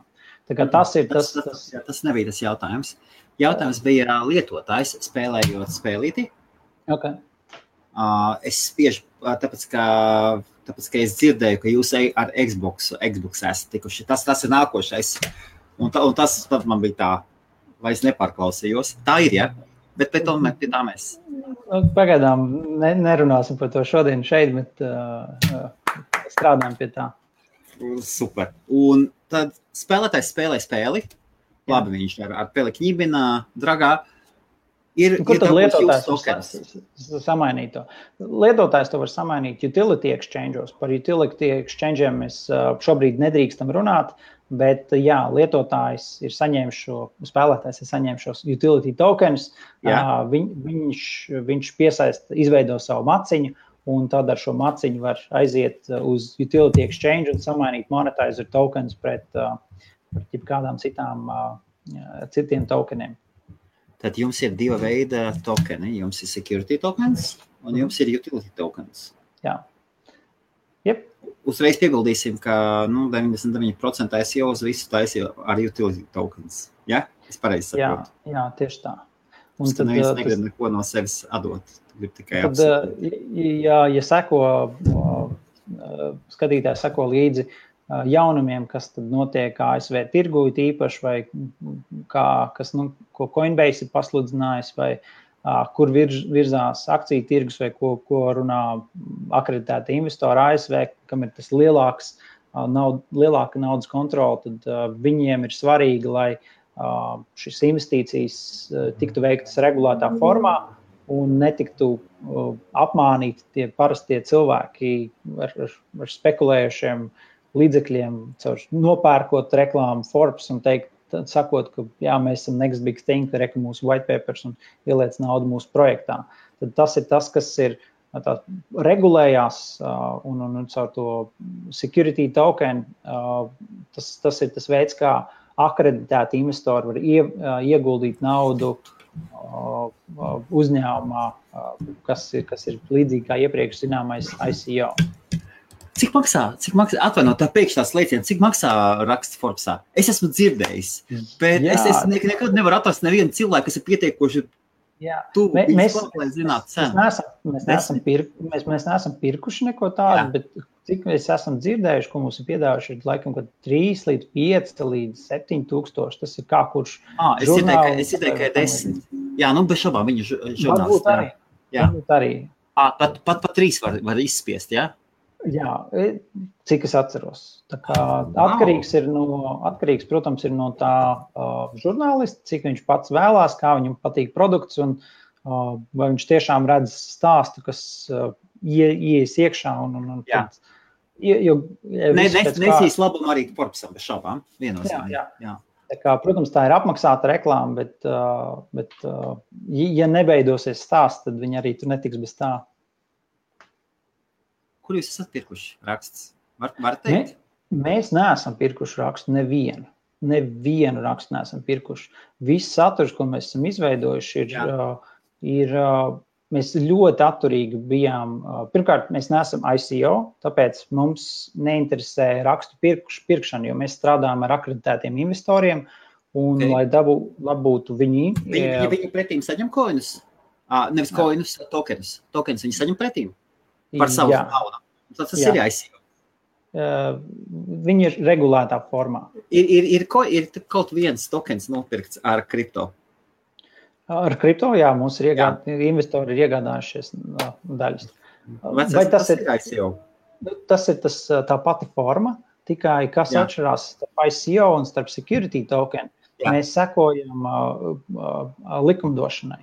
ICO uh, nav, SEC neapstiprina kā investīciju līdzekli utility tokens un, un šo visu Jā, ICO viņi, viņi, viņi, procesu. paš, viņi pašlaik vēl pa- pagaidīs, kamēr, kamēr lai, no, lai nomierinās tirgus, lai vispār Jā. nosakās. Jā, Jo nevar, ne, nevar jau izdot likumus, tā kā vēl nesaprot, kā tas strādā. Pats tirgus vēl nezina, kā viņš strādā. Jā, Un, un, un tieši, tāpēc, Jā. tieši tāpēc viņa nostāja ir šobrīd tāda, ka ik viens uh, utility tokens ir kā security un, un viss un punkts.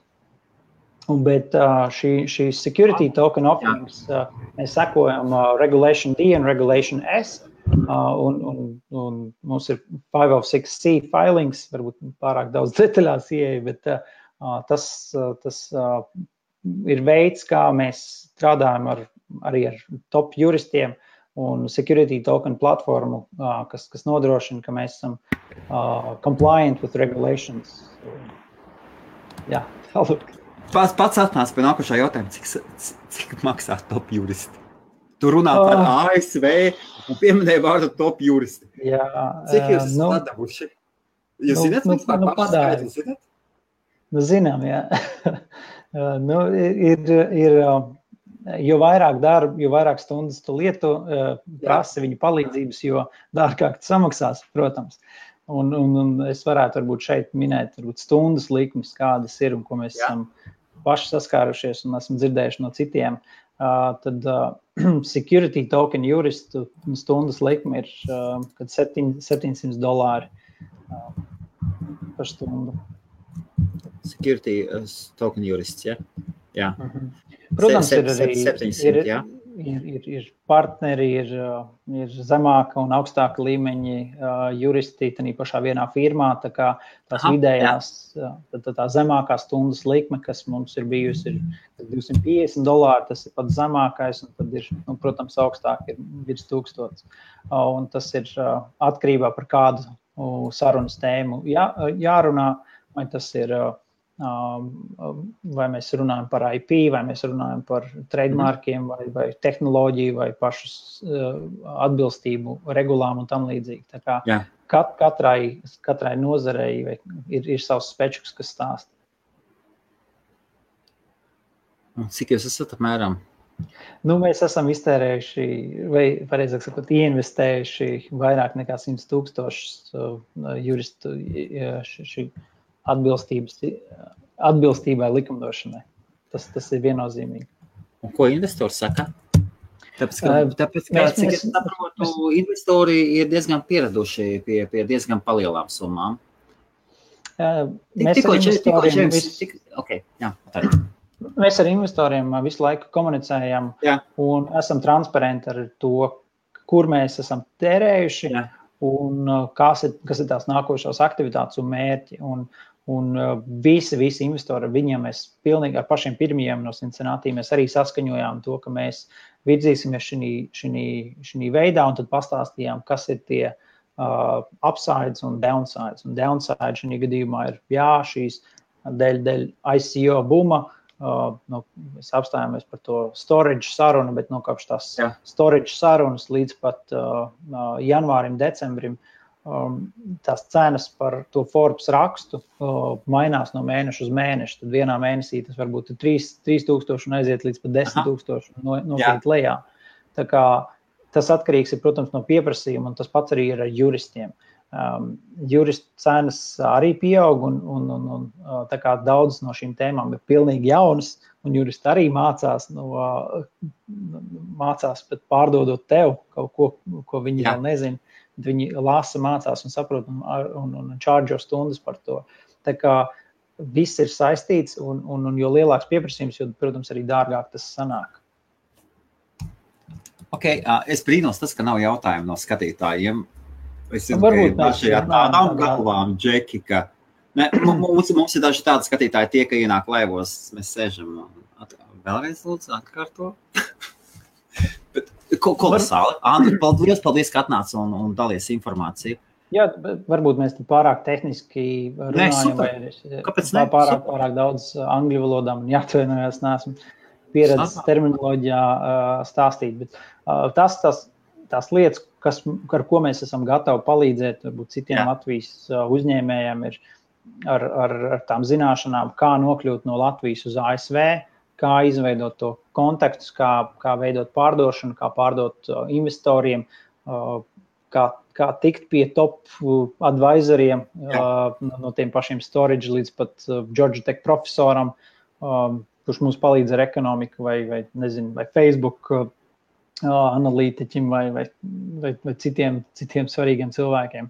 Mēs paši esam tam vis, visam izgājuši cauri, tā kā varam dalīties ar savu pieredzi. Tas tādā praktiskā ceļā, runājot Jā. par uh, ICO un security token offering, tad uh, nu, esam divas, trīs kārtas uzaudzējuši uh, un, un, un samaksājuši arī diezgan daudz. Ar prieku padalīsimies individuāli. Ja kādam ir jautājumi, tad, tad monetizer. .io mājaslapā un tur in, info hat. Yeah. Uh, rakstat e-pastus vai, vai atrodat Andris Merkūlavs LinkedIn. Tad, tad prieku, ar prieku palīdzēšu. Ko, par, par mainošanu. Varam bišķiņiet detaļās mainošanā? Jā, let's do it. Mazliet. Aiziet. Yep. Super, super. Nu,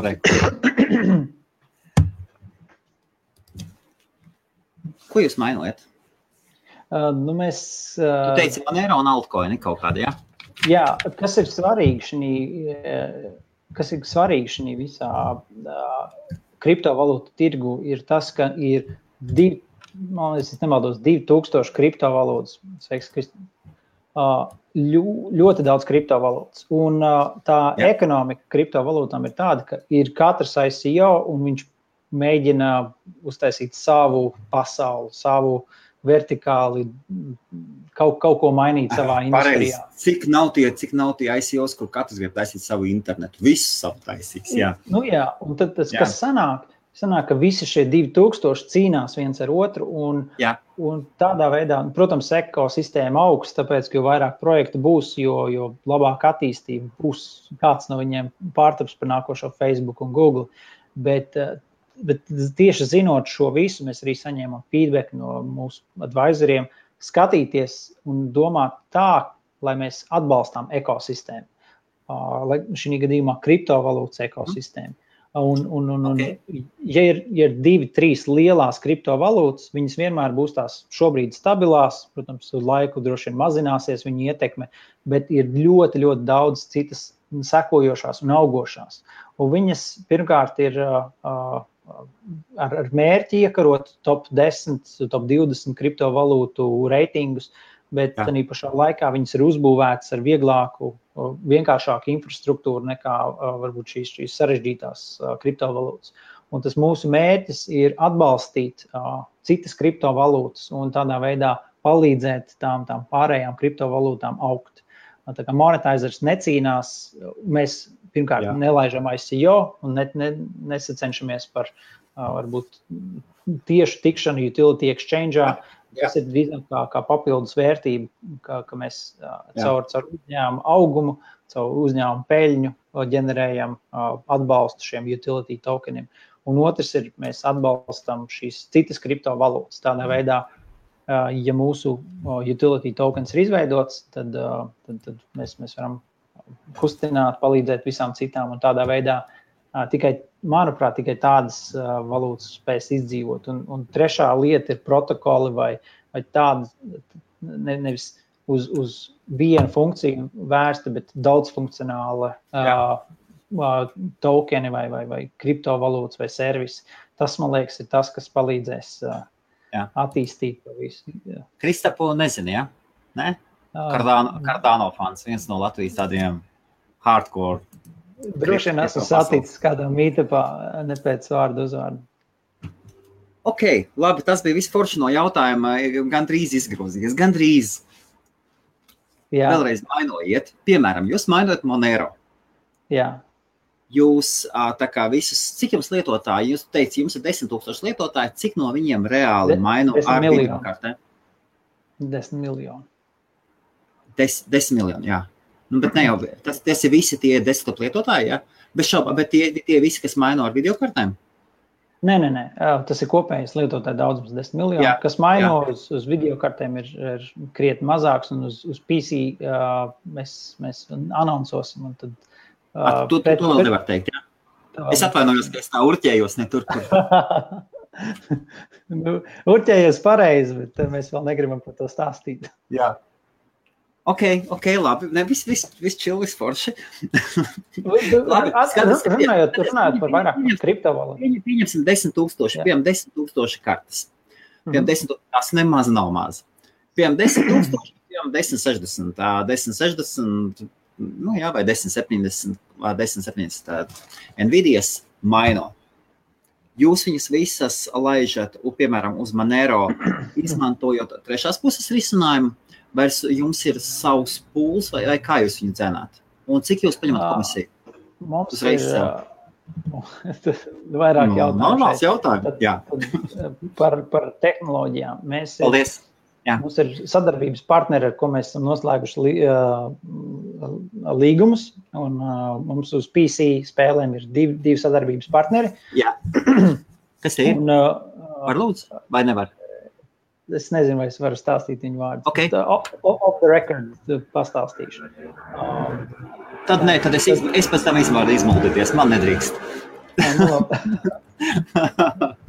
Zini, kā pēc, pēc, pēc tam labāk nevajag. Jā, paldies. Par šiem, par PC, PC mēs izmantojam esošās viņa tehnoloģijas, kā white label risinājums, un tad uh, spēļu studija nemaz nezina, kā, kā mēs to darām un veidojam. Respektīvi, viņiem ir algoritmi visi saveidoti, un kā tie algoritmi strādā, un kā mēs, kā mēs arī, kur mēs attīstīsim tos algoritmus tāl, tālāk. Tad mēs skatāmies, katra Jā. spēle pat par sevi ir savādāka. Iedomājieties, ir racing spēle, ir šaušana Jā. un ir kaut kāda strateģiskā. Aha, tad, tas frame rates, ja tu brauc racings kaut kāds, tad tā, viņš jā. ir mak maksimāli. Bet savukārt, Aha. kad tu esi menu un izvēlies detaļas, saliec jā. pilotu nosaukumu vai nav kas notiek, tad frame rates, protams, ir down. Un tad, kas mums vēl nav un kur mē, pie kā mēs strādājam, ir tāda tā, izveidot inteliģence, kas skatās okay. to, to patērēto jaudas daudzumu un attiecīgi palielina vai samazina uh, pret, pret to spēles brīdi. Tad, attiecīgi, ja tu esi menu sadaļā, mēs palielinām jaudu, lai maksimizētu mainošanas jaudu, rezultātus. Un, savukārt, kad ir spēle pati notiek, tad mēs minimizējam to, lai spēles pats princips, pati spēlēšana netiktu traucēta, lai lietotājiem nebūtu nekāda diskomforta vai, vai jautājuma, kas, kas notiek savādāk nekā sav, uh, ierasts. Tas ir viena lieta. Otra lieta. Uh, mēs, mēs skatāmies automātiski, automātiskās cenas uh, šie, šiem, šiem altcoiniem. Jā. Altcoiniem, es domāju, mazās, mazās kriptovalūtas. Mm -hmm. Un tad skatāmies, kas ir uz to brīdi uh, efektīvākā un pēc, pēc cenas, un, un to arī uh, prioritizējam mainošanā. Kur, kur ir jūsu algoritmi? Jūs ejat? To es nestāstīšu šobrīd. Es, mēs nevaram. Bet, bet, bet, Jūs jau, jūs jau ar ASICu, tur, kur ASICs ir iebrīdis iekšā, jūs jau visu uzreiz lienat ārā no vietas, vai ne? Taču, vai ne? Tu domā, ja ir, ka lietotājs pats maino uz savas ierīces? Nē, nē, piemēram, tikko, tikko man, kad man era uztaisīja, ja, pateica kopā ar Siekoinu, ka ASICiem būs uh, viens no pieciem pirkstiem. Neīkšķis. Atvainojos, jā. Jums bija labas ziņas tās, vai ne? Uh, mums ir īstenībā, ja mēs skatāmies pa visām ziņām kopā, mums ir tirgu notiek ļoti daudz izmaiņas. Uh, Jā. un, un uh, mēs, protams, sekojam visam līdzi, bet uh, mēs vairāk sekojam līdzi mūsu pašu produktam un mūsu klientiem. Tas, tas ir šobrīd svarīgāk nekā mēģināt izkonkurēt. Tad, kad mēs sasniegsim lielākus rezultātus, un mēs vēl esam agrīnas stadijas uzņēmums, tad uh, tādi globāli makroekonomiskie lēmumi varbūt mums būs daudz nozīmīgāki. Šobrīd darīt klientu laimīgu, tas ir jā, mūsu pirmā jā. prioritāte. Un, un, un tas ir vienīgais, uz ko mēs fokusējamies. Jūs tehnoloģiski esat kaut kas līdzīgs kā NiceHash, ja? kur sistēma vai nu, nu visdrīzāk manuāli droši vien jūs pārslēdzaties uz vienu vai uz otru. Ja? Tas, tas varbūt pārāk tehniskāks jautājums. Tur man te, Reinis jāsauc palīgā, lai atbildētu. Jā, bet nu, nu, jūs, jūs pārslēdzat no viena alga vai no viena koina uz otru vai pat pa, pa algoritmiem jūs varat pārslēgties. Ja? Kā viņi sauca? Bija, bija viens servis, nezinu, neatcerēšos no galvas, bet uh, mums viens no partneriem, kas automātiski skatās šīs uh, uh, tirgus cenu, uh, Jā. Un, un tad uh, padod ziņu algoritmam, uh, respektīvi tam, tam uh, serverim, kas, kas nomaina uh, attiecīgi, kur, kuras kriptovalūtas mainīs. Jā, jā, jā. jā. Aha, tā, tas viss iet cauri jūsējo. Aha, tātad jums ir savējais. Tā, tā, tā ir tā daļa, kas, kas ir customizēta un arī, kur arī mūsu pieslēgti partneri. Tā kā, tā kā, tā kā, un, un, un, no tā, un, un no tā, ko lietotājs Jā, atvaino, pēc iespējas, pēc iespējas utilizējam citas, citus servisus, kas jau ir kaut ko izveidojuši. Jo, ja mēs visu būvēsim no Jā. jauna, tad tas nu, nu miljonu gadu paies. Tā kā, tā kā mēs skatāmies, brauc, pēc kam jauns izgatavot. kā mēs varam sapakot visu. Jā. Super. Man ļoti patīk, man ļoti patīk ideja. Super. Un tā kā pagaidi, Xbox par Xbox tu vēl nevar runāt? Ja? Uh, Xbox. Taču es, esi pats jau esi stāstījis.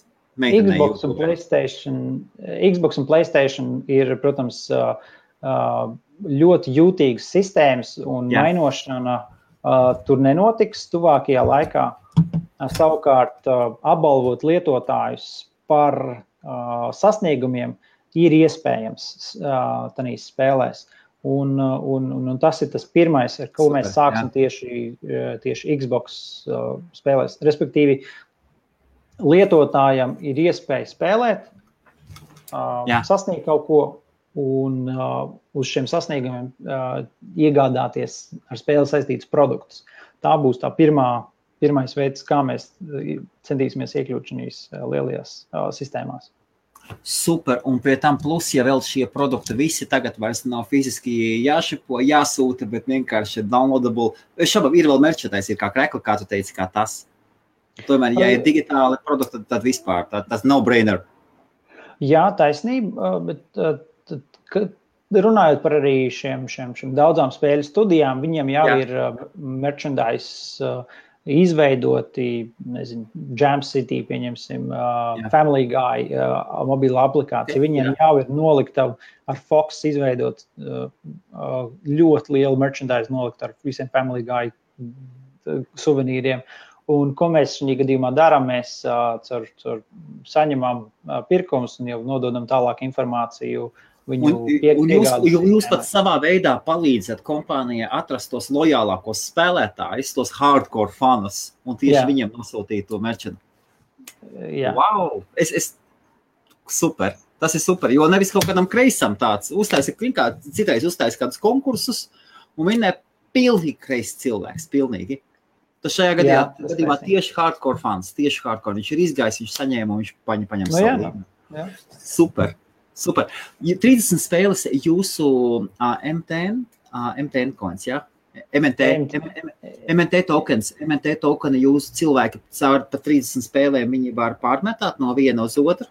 Uh, šī funkcionalitāte vēl ar utility tokeniem uh, nav izveidota. Viņi ir uh, tie utility tokens, mēs palaidīsim rudenī, kā Jā. es minēju. Līdz ar to šobrīd tas veids, kā šīs spēles mēs apbalvojam, ir, ir bez tokenu izmantošanas. Lietotājs spēlē, viņš redz iespēju, viņš iegādājas šo, šo produktu iekšā spēlēs. Utility tokens tiks palaists pēc investīciju raunda, un tad jau palaists iekšā spēlēs kā tāds tād motivējošais rīks. Uh, Ah, tas vienkārši viņam parādās iespēja. Ting, viņš sasniedz līmeni vai pa procentiem, jā, kamēr viņš tojās. Kāpēc tas ir svarīgi? Kāpēc tas jā. ir svarīgi? Jo, uh, ja tu skrien maratonu, tad tu Aha. neskrien to maratonu viens un, un cik tur 42 km. Bet tu skrieni, ka pirmais kilometrs, otrais kilometrs, un katrs kilometrs visu laiku motivē tevi doties tālāk. Un tu zini, ka tu, tu redzi to progresu, un tas katrs kilometrs tev ir galvā. Un tāpat arī mums priekš tā lietotāja. Jo vairāk tu spēlē, jo vairāk tu saņem, un tie utility tokeni ir kā atgādinājums, un tie motivējošie rīki, hei, tu izdarīji šito, vēl izdari, noskrien vēl kilometru, tu saņemsi papildus nu jau tu būsi gandrīz pusē, un tad tu saņemsi vēl bonus. Un, un tas ir tie, tie, tie mazie tokeni, tie ir kā atgādinājumi, kā, kā tādas mazas daļas no tās lielās suvenīra, no lielā balvas, Jā. ko tas spēlētājs saņem iekšā spēlē. Iedomājieties, ja brauc ar mašīnīti, lai izbrauktu visu apu, tev jāsavāc ir noteikts uh, monētiņu daudzums, lai tev pietiktu degvielā. Tam līdzīgi ir Jā. kaut kādi uh, principi bijuši. Nu, tad, tad pēc tāda paša principa arī tie utility tokeni apbalvos, apbalvo arī to lietotāju. Jo vairāk tu spēlē, jo vairāk tu progresē no pirmā līmeņa uz otrā, uz, uz, uz, uz simtiem. Kā vietlī viņš redz to tokenu? Uh, tokens ir kā atgādinājumi vai arī iekšā kā spēles elementi. Ah. Tad, uh, jā, kā, kā, kā kurā spēlē, protams. Esošajās okay. spēlēs mums ir yeah. vairāk kā atgādinājumi, un, un mēs virzamies jau uz to, lai lai uztaisītu šos, šos uh, iekšā spēlē, kā, kā in-game currencies. Aha, tas ir jā. tas, kur mums vēl, vēl kustamies un ejam uz priekšu. Okay. Uh, Sarmis uh, jautāja, pirms tam es negribēju pārtraukt, un tas bija pa kādā kontekstā. Un tomēr uh, šāds jautājums es dzirdēju. Droši uzdodiet savus jautājumus. Jo... Nē, es Nē. Nē. Uh, oh, jā? Nu, tas spēles, ja mēs runājam par viņām, ļoti labi, ka es neesmu dzirdējis, bet, bet Sārums ir dzirdējis. Jā. Ir kopā App Store vairāk nekā miljons spēles. Okay. Tas parāda to tirgus iespēju. Un pats spēļu markets uh, ir 138 miljardi uh, lielumā. Gan, gan mobilās, gan PC, gan pārējās platformas. Tas parāda to iespēju, kā ka mēs ne, nezinām par daudzām spēlēm, un vēl Jā. kādu labu laiku nezināsim. Un šī nezināšana ir viens no otrajiem tām tirgus problēmām. Ja pirmais, ko mēs runājam, ir monetizācija. Es uztaisu spēli, man ir lietotāji, kā dabūt naudu. Otrā ir šī lieta, ka ir, ir izveidot kaut kāda spēle. Laikam viņi ir superīgi, bet, bet kā tad izveidot tā, lai visi pārējie cilvēki uzzina par viņām, un, un, un, un, un labākās spēles ir vienā, vienmēr apbalvotas. Tas, tas ir viens no elementiem un ziņām, ko mēs paši esam novērojuši. Mēs arī skatīsimies, vai mēs varam izveidot tādu discovery platformu, kur, kur lojālākie spēlētāji viņiem tiks piedāvāts balstoties uz AI un machine learning principiem. Jā un uz viņu iepriekšējās spēlēšanas pieredzes, tās spēles, kas labāk viņiem patiktu vai pēc viņu ieradumiem varētu derēt viņu, viņiem, tiem lietotājiem. Tas mazliet uh, novirzījos no jautājuma, bet uh, Kāpēc? At, atgādināja labu, labu, labu tēzi, par ko mēs, ko mēs arī esam domājuši. Protams, uh, monetizācija un klientu izaugsme tas ir tas, ir tas pirmais. Ir, ir vēl spēks dažiem jautājumiem, ja? Jā, jā es, es, es labprāt varētu pastāstīt arī uh, par mūsu tekstāru pieredzi. Tas, man liekas, ir ļoti interesanti, kas tas ir, kas ir globālais akcelerators, ko, nu, kā, kā, kā tur nokļūt, kā, kā ir uh, darboties tur. No Latvijas uh, tekstārs mēs bijām vai nu pats pirmais, vai viena no pirmajiem uzņēmumiem, kas uh, tika tekstārs. Uh, tāpat visi zina 500 startups. Uh, kā viens no labiem jaunumiem, nu, var paziņot, mēs, mēs tikām uzņemti arī 500 startups blockchain summer batch, uh, kas šobrīd notiek uh, San Francisco. Mēs arī tur piedalāmies, uh, attālināta tiesa, bet uh, arī esam, esam ejam cauri tam visam. Un, un tā, tā pieredze uh, un darbs ar šie, šiem akceleratoriem ir, ir kaut kas tāds, ko tu, tu zini, un šīs sarunas mums ir varbūt šeit Latvijā, ir viens cilvēks, kam ir savs process, un viņš ir noreizojis daudz naudas, vai viņam ir bijusi fantastiska piekļuve pie sava tīkla, viņš pastāsta savu pieredzi. Jā. Hei, pitchdeks veidojas šitā, lai dabūtu to introdukciju uz to investoru, tev jāizdara šitas, šitas, šitas. Tā pasties, un tu zināji, it kā to sapratu, bet Jā ir daudz lietas, ko, ko, ko savā ziņā iemācies. Tā kā, ja varbūt ir kāds skatītājiem interesē, uh, var mazliet precīzāk pastāstīt, kā mēs esam tur nokļuvuši. Paldies! kā, kā jā, var, tas pat izklausās, tas pat izklausās kā atsevišķa uh, Jā, jā, not, noteikti. Es, es ar prieku pastāstīšu tiem cilvēkiem, kam, kam tas interesē. Ja vairāk kripto, tad kustamies par kripto cēliņu. Varam arī pastāstīt, ja, ja interesē arī mūsu roadshow uh, par ASV, kur mēs ne, ne, 25 vietās mēs bijām. Uh, no Ņujorkas uz Puertoriko, Losandželosu, San Francisco. Un, ja kādam interesē, tev ir kafija? Tev ir kafija? Man, man ir ūdens. Man, paldies. Man, man arī ūdens vēl ir. Arī tagad tādā karstumā. Nē, es tā domāju, mums jau mums čilā, mums ir uh, Facebook nokrieši pēc četrām stundām. Ah, tikai. okay. uh, es nezinu, skatītāji 14.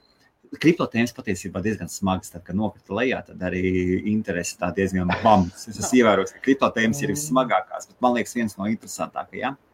Kā pabeidzot, mēs varam izdarīt tā, mēs varam dažus jautājumus vēl par kripto. Jā. Vai tad varbūt kaut kādu paņemt sev pārtraukumu, kaut kādas 5 minūtes, ja tu gribi.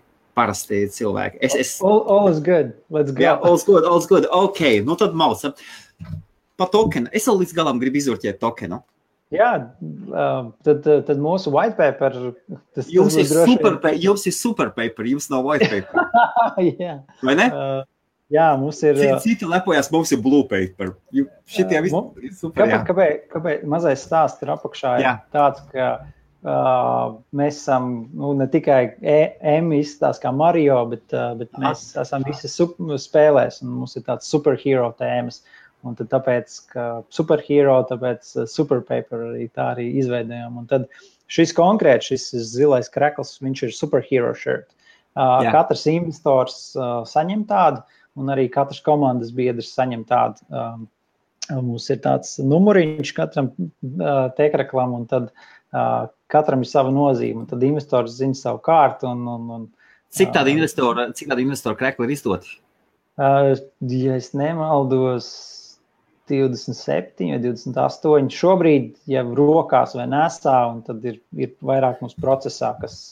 kas, kas 27 vai 28 tie ir eksistējuši investori. Cik es saprotu, jums minimālā investīcijas summa ir 100 tūkstoši. Ja? Uh, pri, privā, pirmajā raundā. Jā, pirmajā raundā. Jā.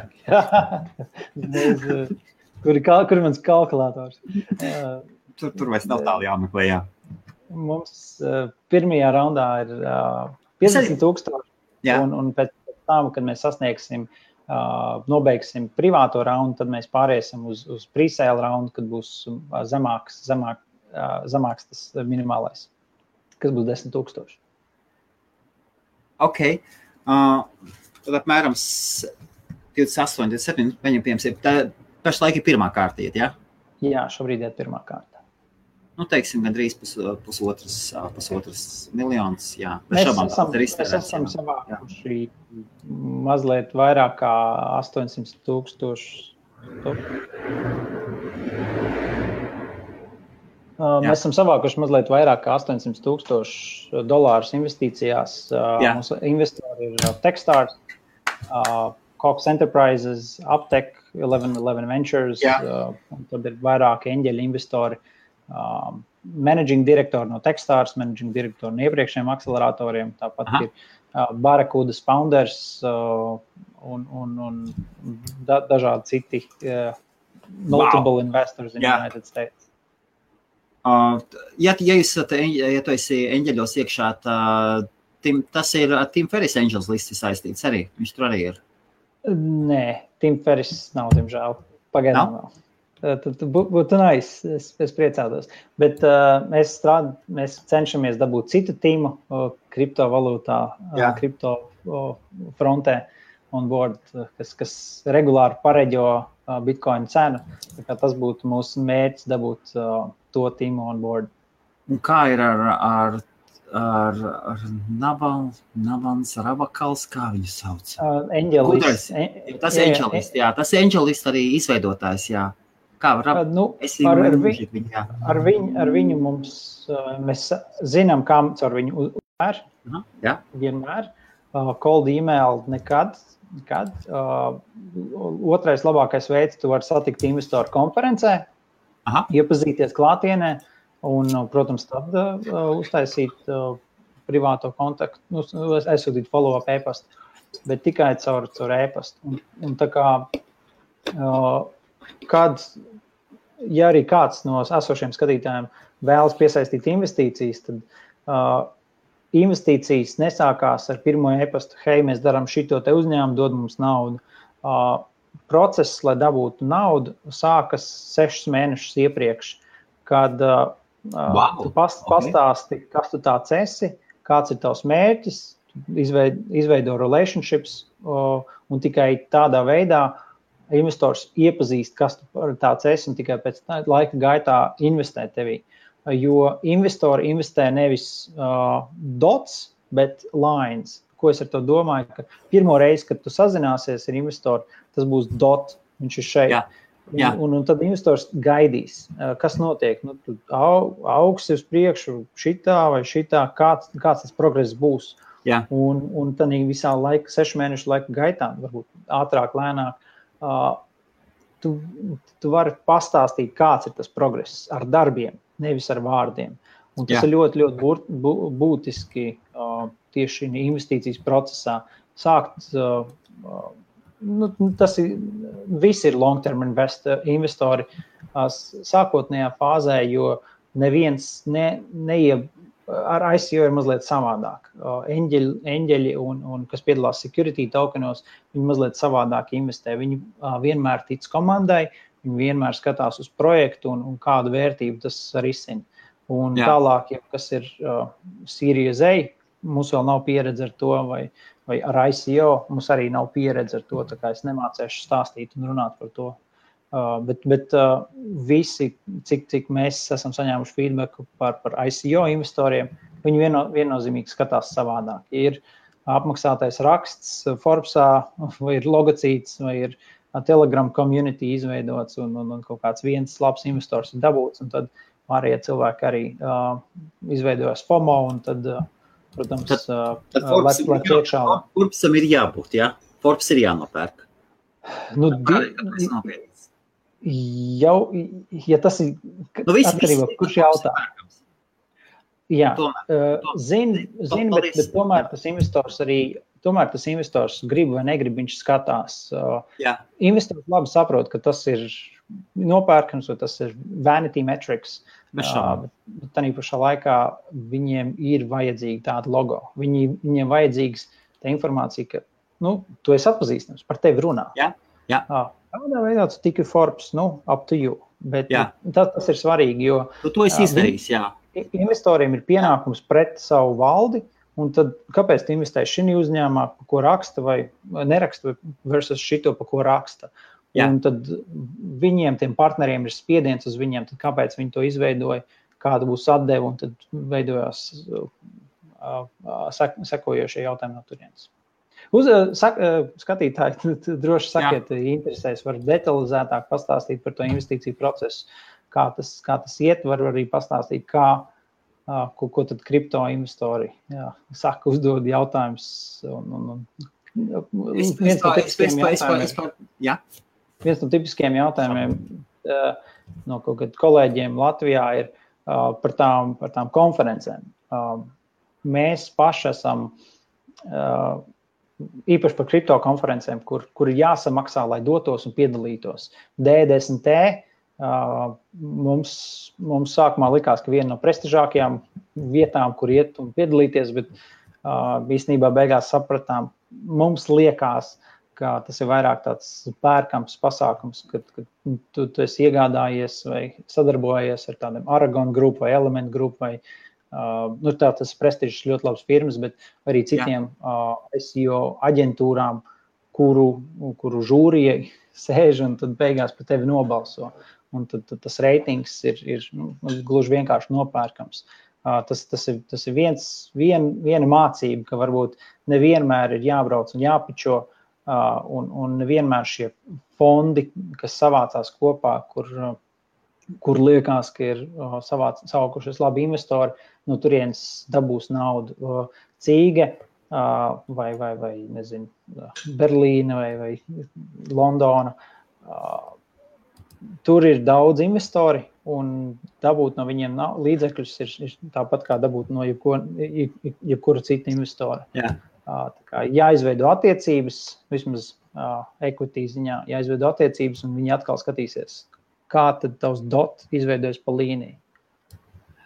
Ok, uh, Sarvis tev jautā, nu labi, piemēram, es vēlos investēt 10 tūkstoši mārciņas. Mhm. Kāda būs atdeve? Um, at, atdeve nu, tālāk, gadā. Jā. Um, gadā, gadā, jā. Mhm, nu, šis, šis jautājums ir, redzes, viņu varētu divējādi atbildēt. Uh, viens ir, uh, Sārmis vēlās uh, noflipot. Vai, vai tas ir tas follow-up jautājums no mūsu puses? Uh, ja jā, tad, uh, ja tieši par monetizēru runājot, tad es, es teiktu, mēs neesam uh, labākais fits flipošanai. Mēs esam um, tāds vairāk ilgtermiņa investīcija uh, kur, kur mēs centīsimies paturēt investorus. Aizkopuši, aizkopuši. Vecs, vecs, vecs, super vecs triks. Atnāk pie tevis cilvēks, saka, ok, es tev iedošu savu naudu, viņš iedod, tu jau jūti, viņš iedod, piedāvā vairāk naudu nekā viņš var atļauties. Tu saki, mm, zini, vecais, um, mēs nedomājam, ka mēs esam the right fit. Un ja pirms tam viņš vēl bija domājis, ka, nu, varbūt, varbūt, pat es tikai tāpat kā man neņem, kāpēc man neņem, un tagad jau viņam jau vajag. Nebija man tāds mērķis, bet uh, mēs, mēs katrā gadījumā skatāmies, uh, lai, lai tam investoram būtu ilgtermiņa vērtība, ilgtermiņa vērtība uz, uz turēt security Jā. tokens. Ka investoram ir, ir tas governance, ir tā iespēja balsot par, kā mēs veidojam to protokolu, iespaidot ar saviem balsojumiem, kas būs nākošās darbības, un ilgtermiņā arī benefit no iegūt. Gūt labumu no, no dividendēm, ko mēs izmaksājam visiem security token uh, turētājiem. Attiecīgi, jā, investors iegādājas, bet ar mērķi uh, uzpelnīt ar to, ka, ka vērtība aug, bet, bet turēt, turēt šīs daļas uh, ilgtermiņā, neflipojot visu uzreiz pēc investīcijas. Un tas varbūt uh, piedod sarunu, varbūt neatbildēju pat tieši uz jautājumu, bet kāda ir iespēja nopelnīt, tas viss ir atkarīgs, protams, cik mēs kā uzņēmums varēsim piegādāt to vērtību mūsu klientiem. Ja klienti nāks, ja klienti turpinās augt, jā, mums ir šobrīd 30, uh, ja mēs sasniegsim šīs 100 spēļu studijas, mēs turpināsim augt, tas ir tas, ir tas indikators, ka mēs augam un no turienes varēs mēģināt arī gūt to spēļu. ROI mēs nevienam nesolam un, un šobrīd nemēģinām solīt. Tas, kā ik viens bizness, šis ir riskants bizness. Tas ir sarkanais karodziņš uzreiz, tikko kāds kaut ko garantē, kaut kādu investīciju vai kaut ko tam nezinu. Tas ir. Nu, nu, var, es, es, es varbūt runāju par un ap, un es neatbildu uz jautājumu, bet. Uh, nu, Tas savā, savādāks man, jautājums. Man, savādāks jautājums. Tu teici, tev ir 27, 28 investori jau. Jā, jā. Uh, tad, pateikt, 27. 27 investori. Cik no viņiem tad tie ir kā, nu, es saprotu, labi, tu esi ielicis uh, Aksel, akcelerators arī es ielicu iekšā. Nu, es viņus uztvertu kā angel investors. Es klausos tā, seed investors, angel investors un tālāk vienā brīdī nāk venture capital. 27 eņģeļi un 4, 4 VC firmas. 27 eņģeļi un 4 VC, 4 VC firmas jau? Nu, VC firmas vai, vai akcelerators tādā pašā baketā ieskaitīt. À, tad kopā 31. Jā. Un kur apmēram vidējais, tas ir rupi. Standarta, piemēram, 50,000. Tas, tas, nu, tas ir tas, ko... zem, zem 8. Jā. Nu, skot, mazliet sanāk, sanāk vairāk. Tas jautājums, tas jautājums, tas jautājums, cik procenti no viņiem apmēram gaida savu iziešanu ārā no jūsu projekta, tad, kad nāks venture capital iekšā naudiņa?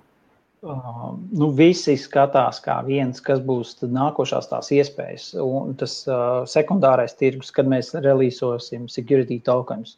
Nu, visi, viņi, visi... Viņi, gaida, viņi gaida tokenus, viņi gaida jūsu tokenus, un kad viņi ies tirgu, vai, uh, vai viņi gaida, viņi, vai viņi gaida investors un strādā, palīdz jūs prišanāt augšā priekš investoriem, lielajiem. Ah, ok, tas savādāk. Sapratu jautājumu, jā? Ja? Jā. Jo, jo, jo ir divas izējas, jo Sārvis varbūt domā, ka ir tāds tradicionāls, viņš iegulda un pēc tam viņam kaut kas katru gadu kritīs Jā. iekšā.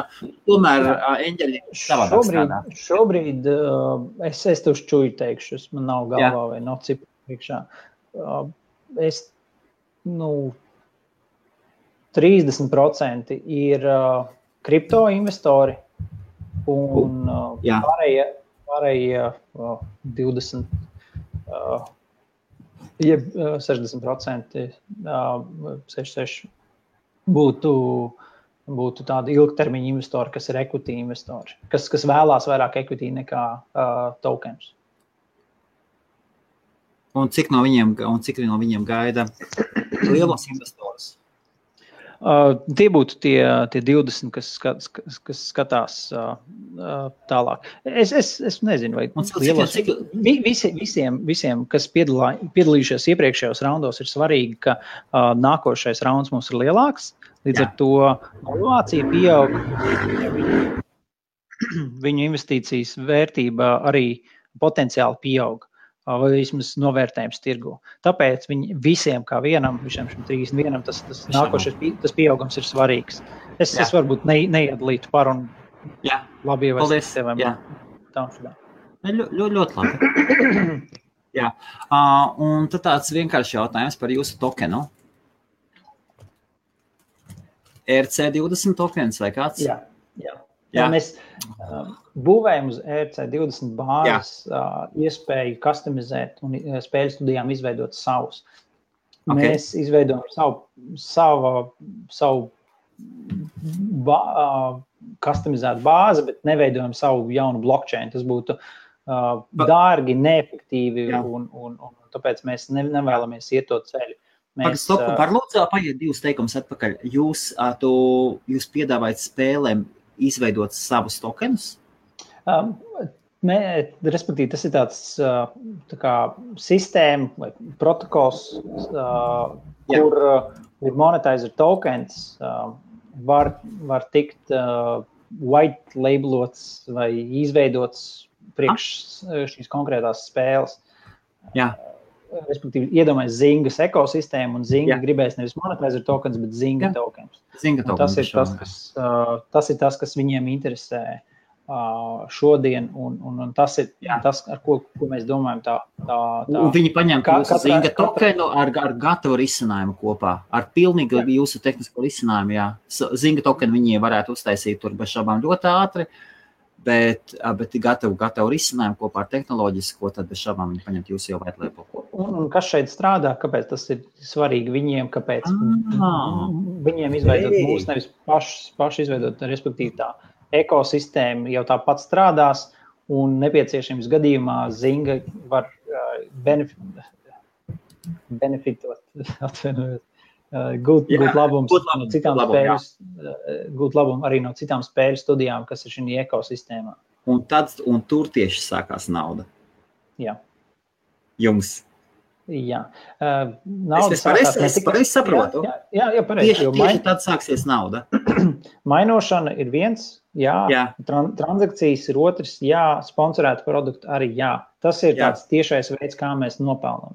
Bet uh, jo vairāk lietotāju mūsu ekosistēmā ir, jo uh, bagātāki mēs esam ar uh, nevis datiem, bet insightiem par to, kā lietotāji spēlē un Jā. kā viņi patērē un kā mēs identificējam tos baļus iekšā spēlē, kurš tad iztērē pēc iespējas vairāk naudas un laika spēlē. Un tieši tās zināšanas, kā viņus konvertēt, ir tas, identificēt un konvertēt, tas Jā. padara šo, šo nevis kā, kā uh, transakciju uh, vērtības pieaugumu, bet datu pieaugumu vērtību.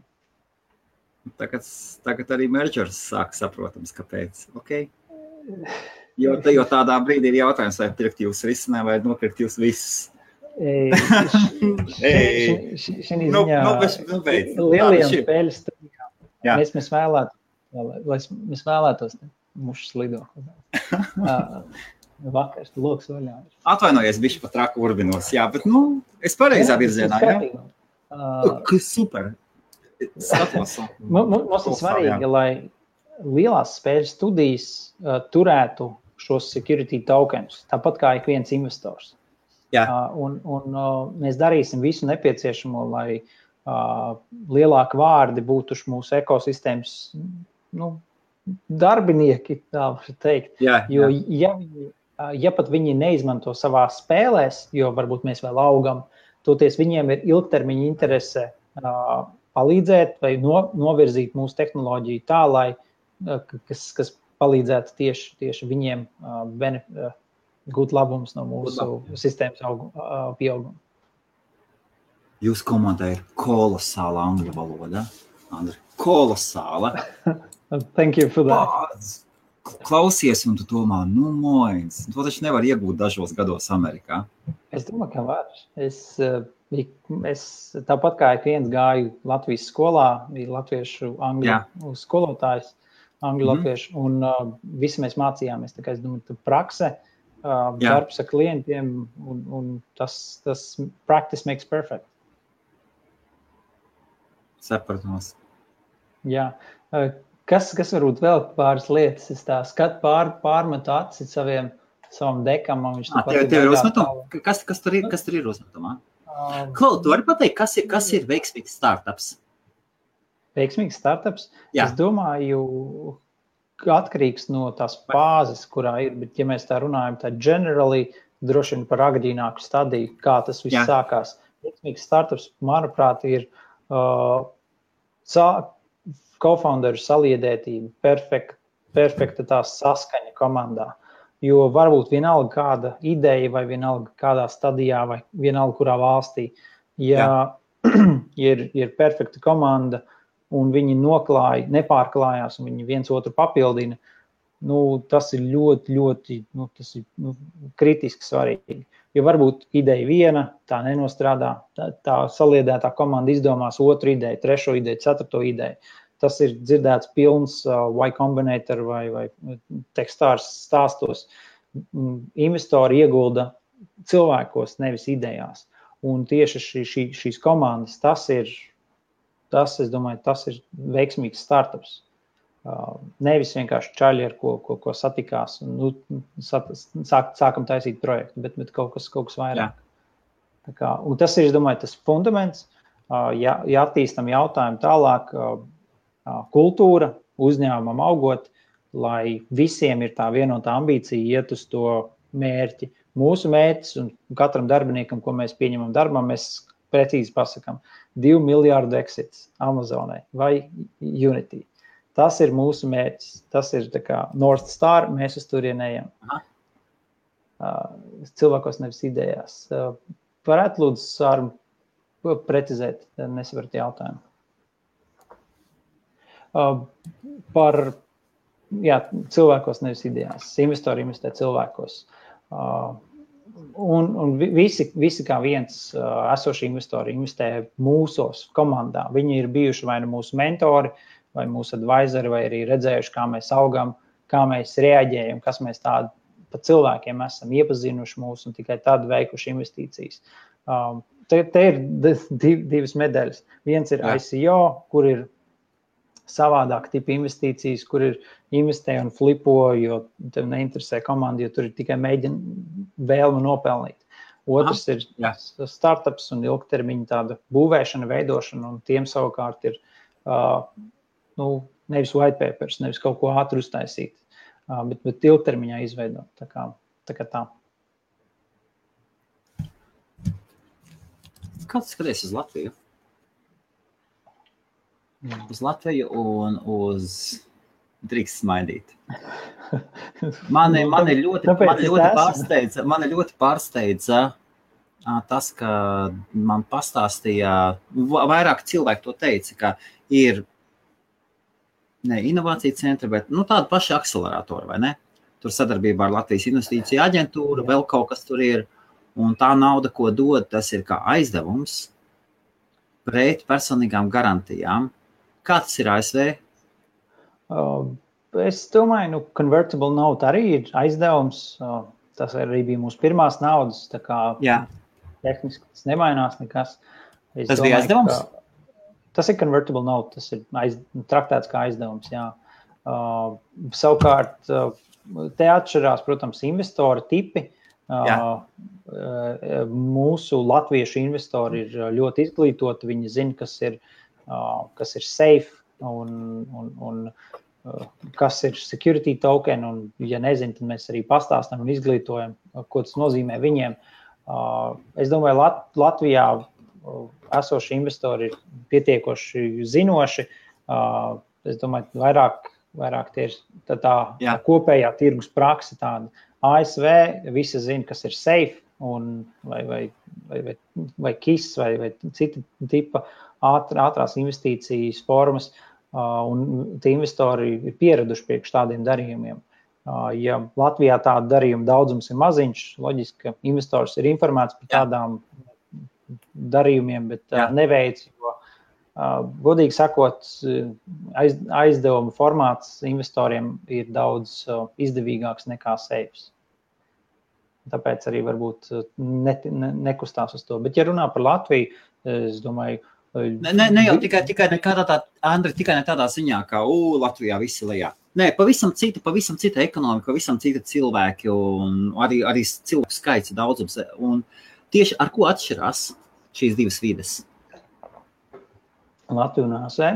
Jā. Uh, nu, nu, pirmkārt, uh, tās vietas, kur mēs esam bijuši, uh, viņiem ir spēcīgas uh, vietējā reģiona uh, ek komunikācija, savas, komunikācijas līdzekļi ir, ir, ir savieno visus startupus kopā. Ņemsim, Cincinnati ir viens liels slēgta kanāls, ko veido vietējā Ohio un Northern Kentucky štata organizācija. Un, un, un ir, ir viens liels slēgs, uh, kur viņi ir kā community manageri, notiek virkne aktivitāte visu gadu. Uh, no, no, no viena pasākuma uz otru, un viņi informē un stāsta, kas notiek. Tad pašā slēgā ir vairākas subkategorijas, um, investīcijas, data, hiring, uh, general un tam līdzīgi ICO. Un, un katrā no viņiem ir, tas, ir interešu grupas, kur cilvēki dalās ar saviem, uh, ar, ar community līderu palīdzību, dalās ar saviem, uh, savu pieredzi vai saviem, vai jautā. Un, un, un šī atvērtība un tā, tā iespēja pajautāt manā, manā community, manā komunā to jautājumu un atrisināt to problēmu, tas ir tas, kas tur ir un šeit, manuprāt, iztrūkst. Tā, tā, tā iespēja pieiet pie citas startupa, nezinu, jebkurā koptelpā un pajautāt, hei, vecī, čau, esmu Andris, mēs te darām monetizēru, strādājam spēlēm. Jā. Es dzirdēju, ka tu strādā ar spēlēm. Var, tu vari palīdzēt, nu, mums ir tā un šitā. Un tas ir tas, kas, manuprāt, šī, šī kautrēšanās varbūt bieži vien apstādina apmainīties ar pieredzi. Un, un, un es, es aicinātu, ja kāds redz mani kaut kur un, un grib pajautāt kaut ko nākat, es, es ar, ar prieku palīdzēšu, pastāstīšu, kā mums gāja, kā palīdzēšu ar saviem kontaktiem un, un, un palīdzēšu, cik varēšu. Un, un, un šī pieredzes apmaiņa, tas, tas kultivē to visu. Un tas ir ļoti, ļoti attīstīts gan, Jā. gan Cincinnati, gan šobrīd San Francisco, kur komunicējam, gan, gan, uh, gan Atlantā un, un, un uh, citās komunās. Tā, tā, tā draudzība, tas give first attitude. Jā, jā. Mums ir, mums ir čeks, tas Latvijas tāds Rūvikmanis, un viņš, uh, senāk viņas Rudolfs savs, tad nomainīja vārdu Rū. Viņš laiku meklēja iespējas uh, Londonā, tāds kolosāls. Jā. Un viss izskatās, ka nolicis nost ir, iekāp lidmašīnā aizbrauc uz San Francisco. Apsolīja, ka mums būs laiks, tas tas pastāstīs, kā viņam tur iet. Aizbrauc nu, tur, aiz, aiz, aizbrauc tur naudu meklēt. Tas Tās, ir ļoti labi, jo, jo, jo vairāk būs tādu uzņēmumu, jo vairāk varēs pastāstīt, kā tu tur iet. Un, un tas ir tikai labi. Un, un Jā. aizbraukt uz, uz to krastu nemaz nav tik sarežģīti. Lidmašīnas biļete, ja pērk laicīgi, ir, ir nezinu, lētākās klases var nopirkt par 300, Jā. par 400. Uh, Tam mušiņas ir pilns lokus. Jā, atvainojos. Uh. Kā reiz dzīvība, dzīvība kompānija. Jā, uh, nu, turp šurp aizbraukt, nu, nu, cik tur 400, nu, 500, nezinu. Un, un, un Pička pēc, jā, tu atbildēšu. Aizbraukt uz turieni jā. Ir ļoti viegli un vienkārši. Un, un galvenais ir gribas spēks un izdomāt, kāpēc un ar, ar, ar kādu iemeslu. Un tad, tad ja nobāzējas tajos reģionos un ir konkrēts mērķis un laicīgi jau iepazīstās ar cilvēkiem, ko, ko vēlas tur satikt, tad izveidojot silikona ielā, izveidot vienu mītīnu, tu vari palikt uz vairākiem mēnešiem, jo no viena mītīņa seko vairāk follow-up mītīņu. Atbildot uz jautājumu, kāpēc mēs piedalījāmies Latvijā, Jā. uh, nu, tur mūsu kolēģis Kristaps trenējās uh, pitch battlā. Tāpēc, uh, Pastāstīs, kas tas, tas ir bijis vispār? Uh, bija pirmais latviešu pitch battle ko konkurss, kur vairāki uh, blockchain Latvijas uzņēmumi uh, man liekas, tikai Latvijas piedalās un, un, un stāsta par, par saviem projektiem. Kāpēc mēs piedalījāmies? Practice makes perfect. Katru reizi, vienalga, kura vieta arī Amerikā, ja mēs kaut kur esam bijuši un kaut, kaut ko darām, mēs visu laiku mēģinām iet uz networking pasākumiem Jā. un, un, un, un sapazīties. Šis Latvijas pasākums, nevis pičošana, ir svarīgi, bet tas, ka mēs tur esam, uh, tas, ka mēs veidojam kontaktus ar vietējiem Latvijas blockchain cilvēkiem. Tādā veidā reku, mums, šī intervija ir tā iemesla pēc. Tāpēc, ka Latvijas blockchain cilvēki viens otru pazīst un iepazīstina, un iepazīst, pa, paaicina un iepazīstina tālāk. Tas ir tas iemesls. Nevis, nevis iet un, un pičot. Uh, pičošana vienmēr ir svarīga treniņa nolūkos. Ja tu trenējies bez jebkādas kon konkurences, mm -hmm. tad viņš atlaidies. Vajadzīgs Jā. visu laiku tāds, tāds pozitīva, pozitīvs pušs, un tas ir tas tajos lielajos akceleratoros. Ļoti, ļoti labi palīdz, ka uh, ir, ir, ir deviņas citas pasaules klases komandas, uh, kas konkurē vienlaicīgi ar tevi, bet tajā pašā laikā ir kā, kā draugi, pie kā tu vari aiziet pēc padomu. Tā kā šis, šis, šis vieglais līdzsvars starp tādu tad konkurence un, un draudzība ir ļoti, ļoti uh, pātrina to attīstības procesu. Cik tur bija, cik tur bija dalībnieki? Uh, tekstārs bija desmit uzņēmumi vienā klasē. Uh, lai, lai tiktu tekstārs, uh, kopā bija nezinu, pāri 2000, 3000 aplikācijas. Es nezinu, cik precīzi. Un tad pieņem tikai desmit uzņēmumus. Tas ir tekstārs. Jā. Kas tas tekstārs tāds ir? Tekstārs ir globāls akcelerators. Jā. Viens no lielākajiem pasaulē. Viņi ir izveidojuši vairākas klases, vairākus bečus, vairāk savā pilsētā. Tekstārs, tā, tā, tā mantra ir, ir doties uz pilsētām, kur. O, un tad saka, cik Latvijā, Latvijā, no Latvijas bija divi vai trīs tūkstoši pieteikumi? Nē, nē, nē, ne jau no Latvijas, no visas pasaules. Ah, tur bija no visas pasaules. Okay. Jā, Labi. jā. No, no Latvijas mēs esam, ja ne pirmais, tad viena no pirmajiem uzņēmumiem, kas ir tikuši tekstārs. Aha. Un kā tas, tas, gāja? Tas, tas tā kā, kā, tā kā, kā jums gāja? Kā jums gāja? Um, ka, kas tur balvā, kaut kas balvā arī bija? Nē, nē balvā nē. nav nekas. Uh, lai mēs nokļūstam tekstārs, pirmkārt mēs atdodam uh, 6% uzņēmuma daļu par 20 tūkstošiem. Tas ir it kā liekas ļoti, ļoti maz nauda par lielu procentu, bet Jā. mēs uh, tekstārs ir. Uh, palīdzējis mums dabūt šos visus uh, pasaules klases advisors, un, un, un uh, mēs tiekam pie, šī milzīgā tekstāra tīkla, uh, kas ir, uh, kas ir ne tikai Amerikā, bet pa visu pasauli. Es, es pazīstu personīgi uh, daudz citus menedžinga direktorus, un tad, tad katram no viņiem ir savs investoru lokus, tad, uh, jā, jā.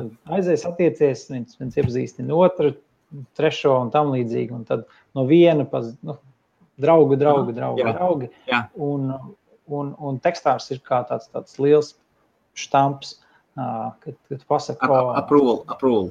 Jā, jā. jā. Viss check, check, gatavs, quality mark. Ir. jā, jā, liela kvalitātes marka tiešām. Jā. Jā.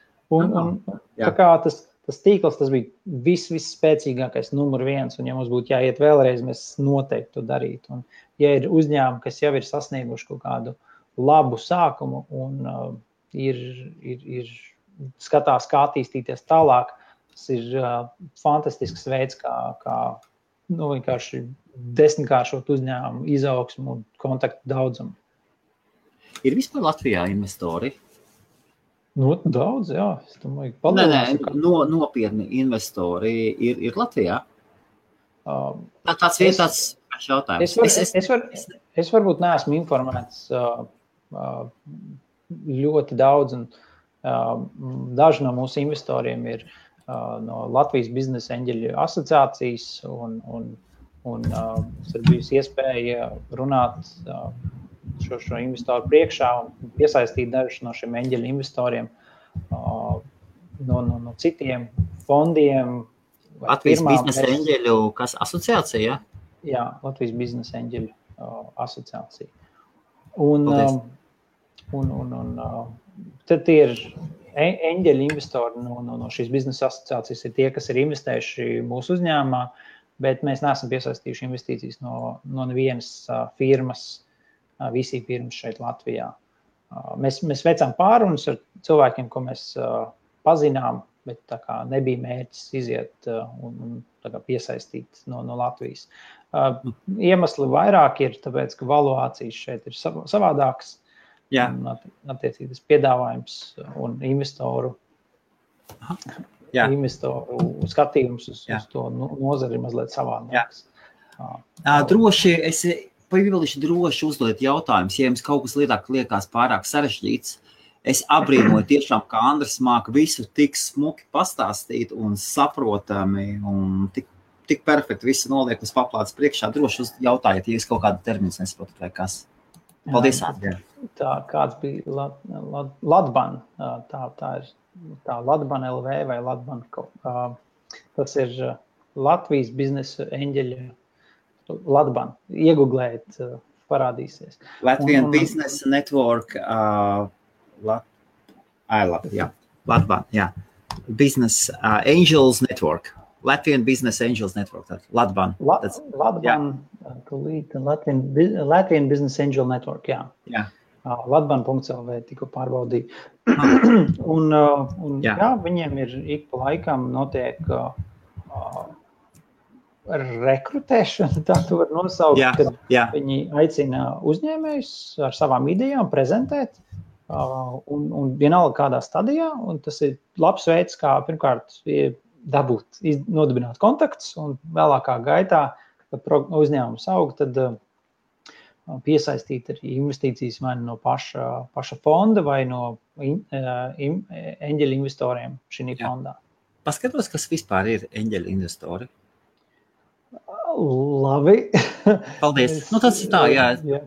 Jā, jā. es, es, es varbūt tagad uzdevu to jautājumu, un tad es uh, patinu atpakaļ mūsu sarunu pirms stundas, un tad es, es, stāstu, es saprotu, kas tas ir. Jā, jā.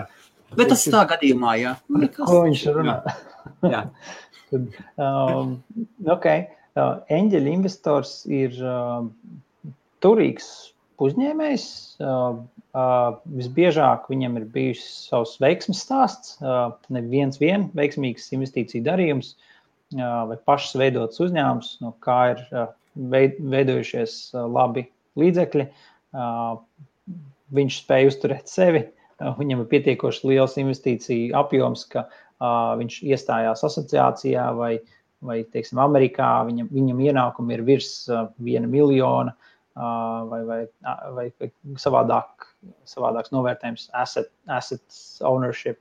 Un, un, un tad pēc tā tad tiek tad, tad, vai nu biedrība apstiprina, ka, ka viņam ir pietiekami daudz līdzekļu un viņš ir akreditēts investors, vai arī ASV ir šie, šie normatīvi, kas jāizpild, vai ir assets, kam jābūt šim investoram, tad, tad viņš tiek uzskatīts par akreditētu investoru. Bet Angels ir ik viens, kas tic idejai, kas bieži vien investē agrīnā stadijā, ļoti agrīnā stadijā, pirms vēl varbūt ir pir, pirmie ienākumi uzņēmumam, un, un visticamāk investē komandas pēc. Tad, ja vairāk gribās uzzināt, kas tas tāds eņģeļa investors ir, vai gribās pašiem investēt un saprast, kā to darīt, tad ļoti labi lab resursi ir Y Combinator Startup School. Un, uh, viņi arī ir izveidojuši Y Combinator Investor School. Tur ļoti daudz uh, uh, pamācošu informācijas ir uh, gan investoriem, gan arī startupiem. Būtu vērtīgi apskatīties, lai saprastu, kā tad eņģeļa investors skatās, ko viņš novērtē un, un kā tad, kā, kāda ir kritērija pirms investēšanas uzņēmumā. Tā kā tā. Jā. Es ceru, ka es atbildēšu jautājumu. Jā, super. super jā. Piebildīsim tas, ka eņģeļa investoriem ir vislielākais mortality rate.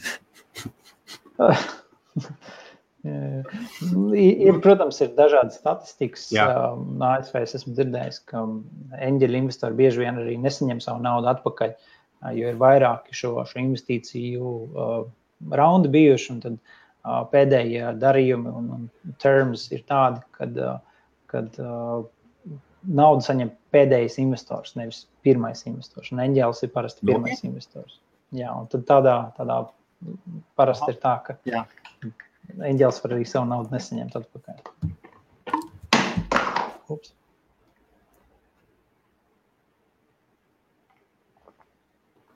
Um, sarkanie vai zilie. Mums ir uh, zilie, es visu laiku, mums nav sarkanie, mums ir mums tāda oranžīga. Mūsu uzņēmuma krāsas ir um, zila un, un, spilgta oranža. Un, un, un mēs pārsvarā tonis ir zilā krāsa. Kāpēc? nav, nav kāpēc, vienkārši tā izveidojies. Nesam īpaši par to baigi iespringuši vai domājuši, bet uh, tā, tā tas ir uh, atbildot uz jautājumu par monetizēšanu krekliem, kas ir svarīgāk sarkaniem vai ziliem. Jautājot par, jautājot par jūsu, ah, nē, kur ir tālāk, ok. Droši uzdodiet jautājumus. Uh, jā. Uh, vai es esmu spēlējis pokeru uh, un, un, un šī kripto, uh, sārums redz, ka kriptovalūta ir, uh, kri, kriptosfēra ir kaut kas līdzīgs kā pokeru spēle. Jā. Uh, jā, es spēlēju, es māku spēlēt pokeru, es neesmu regulārs spēlētājs. Uh, man, es piekrītu, ka, ka ka līdzīgi ir. Un, un, un redzot spikes up and down, un, un īpaši redzot kaut kādas specifiskas ziņas, kas ir īpaši Amerikā, tiek palaistas lielajos mediju kanālos, un, un kas ir saistīts ar kriptovalūtām, un, un, vai ir piekau, vai ir kaut kāds paziņojums, ka um, ēters nav security, pieņemsim, jā, uzreiz var redzēt, ka, kā, kā izmainās kriptovalūtas un, un, un līdzīgi. Tas ir Nu, ir kaut kāda indikācija. Tas Wall Street žurnālā bija, vai ne? Wall Street Journal palaida šo te. Vis, visās vietās. At, atsaucās, ne, Wall Street Journal bija pirmais, un atsaucās cilvēki kaut kādi tādi galīgi, kuri bija viens speciālists teica, apakšā bija rakstīts, zem raksta, tas bija kronis visam. Ar to pietika rakst. Jā, turpin, jā. jā, nu, es domāju, ka tas ir līdzīgi kā pokerā, jo, jo tad tu skanē signāls un um, izdara lēmumu. Un tad arī ir līdzīgi. Es, es tā atcerējos, kārtīs ir tā, ja tu sēdi pie galda, spēlē ar citiem, ja tu nezini, kurš ir, kurš ir loks, nu, tad tu esi tas. tas tā rupi. tas tā rupi. Tas tā ļoti. Nu, nu jā. Uh, par, par uh, vienmēr noteikti jābūt, uh, vienmēr jābūt gataviem pazaudēt visas kriptovalūtas. Tā, tā, tā es domāju. Mario jautājums bija par Mario krekliem. Jā. Mario krekli ir sarkani, un viņam arī šeit ir, šeit ir tāds nošķēlums. Tāpēc Aha, jā. Cit, citiem krekliem nav. Tāpēc mums arī ir savādāks fons, un mums mēs M-burtu un, un šito visu dizainu uzdizainējām, ne, nedomājot par Mario. Mēs vienkārši paņēmām, skatījāmies. Tagad kaut kad īstenībā pirms trim mēnešiem Mārtiņš bija Disneja veikalā un tad redzēja, hei, viņiem līdzīgs tekrekls. tad ir, uh, kā, tad, tas bija smieklīgi. Kā, uh, totāli neplānot. Bija vēl viens jautājums. Ne, jā, bez bez šā. Pagaidām, kur zemapziņā, bet nu, ļoti smags logo, man patīk. Uh, mums ir izveidots, Renārs jautāja, mums ir izveidots subreddits, vai tas ir mūsu jā. veidots. Uh, jā, mēs iereģistrējām monetizeru, lai pieregistrētu vārdu, un mēs būtu viņa turētāji, izveidotāji. Jā, lai nebūtu, jo, ja mēs redzējām pagājušajā gadā īpaši uh, septembrī, oktobrī bija ļoti daudz uh, name stealing, un tad, uh, tad uh, uh, lai, lai, lai manipulētu ar tokenu vērtībām vai krāptos. Dažādi gan sabretīti tika izveidoti, gan arī domēni ļoti nu, līdzīgiem nosaukumiem tika izveidoti. Jā. Ko jūs tālāk plānojat ar dokenu darīt? Atstāt uz atstāt C20 vai migrēt uz kaut ko savu? Nē, nu, pagaidām jā, būtu pārāk agri jau migrēt. Ko, ko jūs, ko jūsu, ko, nu, es redzēju, jums ir ļoti interesanti konsultanti. Jā. Tieši par šajā jomā. Ko, ko, viņi, ko viņi saka? Šis jautājums būtu labs Reinim uz, uzjautāt, kā tad mūsu tehniskā, tehniskais, kāpēc mēs paliksim, kāpēc mēs nemigrēsim vismaz tuvākajā laikā. Pirmkārt, ja es tā vidspusē varu ieskicēt, nav man tik, tik dziļas tehniskās zināšanas, bet Jā. mums ir svarīgi izveidot pirmkārt produktus un klientu bāzi.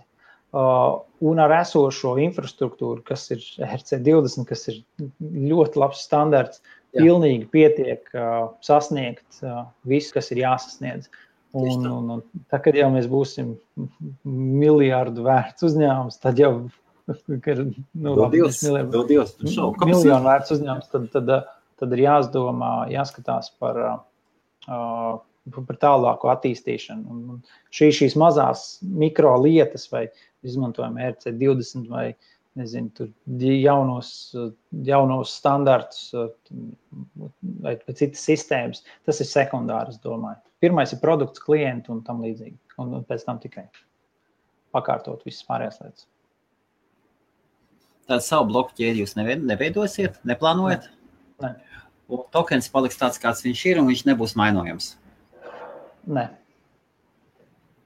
Jo, ja jūsu tokens ir mainojams, es esmu dzirdējis, ka pastāv mainojamie tokeni. Nē, mēs, mūsu monetizēta tokens nebūs mainojams. Jā. Un cik, cik jums viņi kopā ir noģenerēti? Ir, ir nulles kaps jau jums. Cik jums viena vērtība ir 0,2 centi? Ja? ASV centi. Jā, mēs esam izveidojuši, ka kopā būs ļoti, ļoti liels puls ar uh, utility tokeniem, un uh, viena tokena vērtība būs ļoti, ļoti maziņa. Kāpēc tas ir? Tomēr mēs stāst, stāstījām par to maratonu un to skriešanu un motivēšanu katrā kilometrā. Tad ar spēli ir tas pats. Lai motivētu, mums jādod tās mazās motivācijas visu laiku, kad lietotājs spēlē. Un, Jā. Tāpēc tai vērtībai viņa būs pietiekoši maziņa, lai mēs pēc pietiekoši daudz varam motivēt to lietotāju uzturēties spēlē. Cik jūs plānojat izlaist tokens ārā? Jau viss ir izlaisti? Nē, nav izlaisti. Utility token tiks izlaisti, kad uh, security token offerings rounds tiks be, būs beidzies, bet kopā būs uh, 50 miljardi ar utility tokeniem. Skaits izklausās liels, bet, bet tā, tā vērtība un tas proporcija mēs, mēs dosim 20% spēļu studijām, kvalificēsim viņas pēc, pēc lietotāju daudzuma, dizaina Tā, tie, tie būs tie pirmie lietotāji. Tāpat arī akreditēti investori, kas šobrīd piedalās mūsu raundā, viņi viņi arī saņems to, utility tokens. Tāpat mums arī būs airdrops. Un, un, un esošo skatītājus aicinātu pieteikties mūsu uh, Telegram kanālā, kas ir vienkārši telegramā iegūlēt monetize ZR uh, un, un, un uh, sekojiet līdzi, un tad mums arī notiek tur airdropi. Tad jūs sev, jūs sev esat novērtējuši uz, ja jūs izējat, tad jūsu, jūsu vērtībai vajadzētu būt uz 100 miljoniem. Uz to mirkli. Par, es par, par tām vērtībām. Es skatos 50 miljārdi, 50 miljārdi tokeni, viena vērtība 0,2 centi un sanāk 100 miljoni. Nu, man tā, ja man matemātika neklibo. Ma matemātiski, matemātiski valuācija uz izskatās, izskatās, ļoti, izskatās ļoti prātīgi. Ļoti prātīgi. Jā. Protams, jāskatās uz, uz, to, uz to brīdi, kad mēs to sasniegsim. Tā kā, ja šis viss plāns izpildās veiksmīgi, uh, un mēs pieaudzējam attiecīgo klientu skaitu, mūsu produktus un, un klientu bāzi palielinās, uh, tad, tad, tad tā valuācija, un mēs, mēs sasniegsim tos mērķus, un valuācija būs tāda. Šobrīd mēs ejam uz turieni, un, un, un pirmais, pirmais punkts ir Jā. piesaistīt vienu miljonu privātajā raundā, un tad 5 Jā. miljonus sekojošā raundā, un pēc tam jau turpināt mūsu mainsēlā. Es to, es to prasīju, Andri, jo ir dažreiz jau, kas iznāk ārā un saka, mums viena tokena vērtība ir 30 dolāri, un mums viņa būs 20 miljardi. Mm. Jā, ir, ir, ir daži tādi. Ir daži tādi. un mēs jau tikai augsim. Un, un bez, bez iemesla, vai ne? Mēs augsim. Tas Jā. ir iemesls. uh, promis. Uh, promis. Mē, mēs, mēs paši skatāmies, ka mēs negribam uh, neko, neko apbalvot, nevis apsolīt. Un, um, Mēs, mēs rādām, kas ir mūsu klienti, kas ir mūsu komanda, kas ir mūsu advisori. Un, un caur viņiem jau mēs mākam augt un, un rādām. Jā, nācās wow. atslēgt skaņu ļoti aktīvi, kustīgi tur notiek. jā, super! Tā neko savu. Uh, nu, kvalitātes jā, zīme, kriptomēdija, jā? Jā, mēs, mēs pēdējā laikā ir palielinājies lietotāju skaits. Uh, Tas ir raksturojums ar to, ka mēs bijām vairākos podkāstos un, un yeah. uh, par mums rakstīja. Vēlreiz, uh, nevienu nesam pirkuši, nevienu nulle.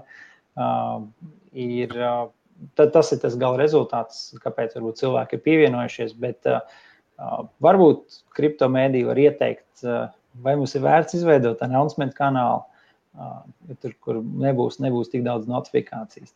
Es, es, es arī, arī pats, pats nesekoju vairs tik daudz, kā, kā sākotnēji. Tā kā es pilnīgi piekrītu, jā, mūsu notifikāciju ir daudz, vajadzētu fokusēt, fokusēt to informāciju, saņemt.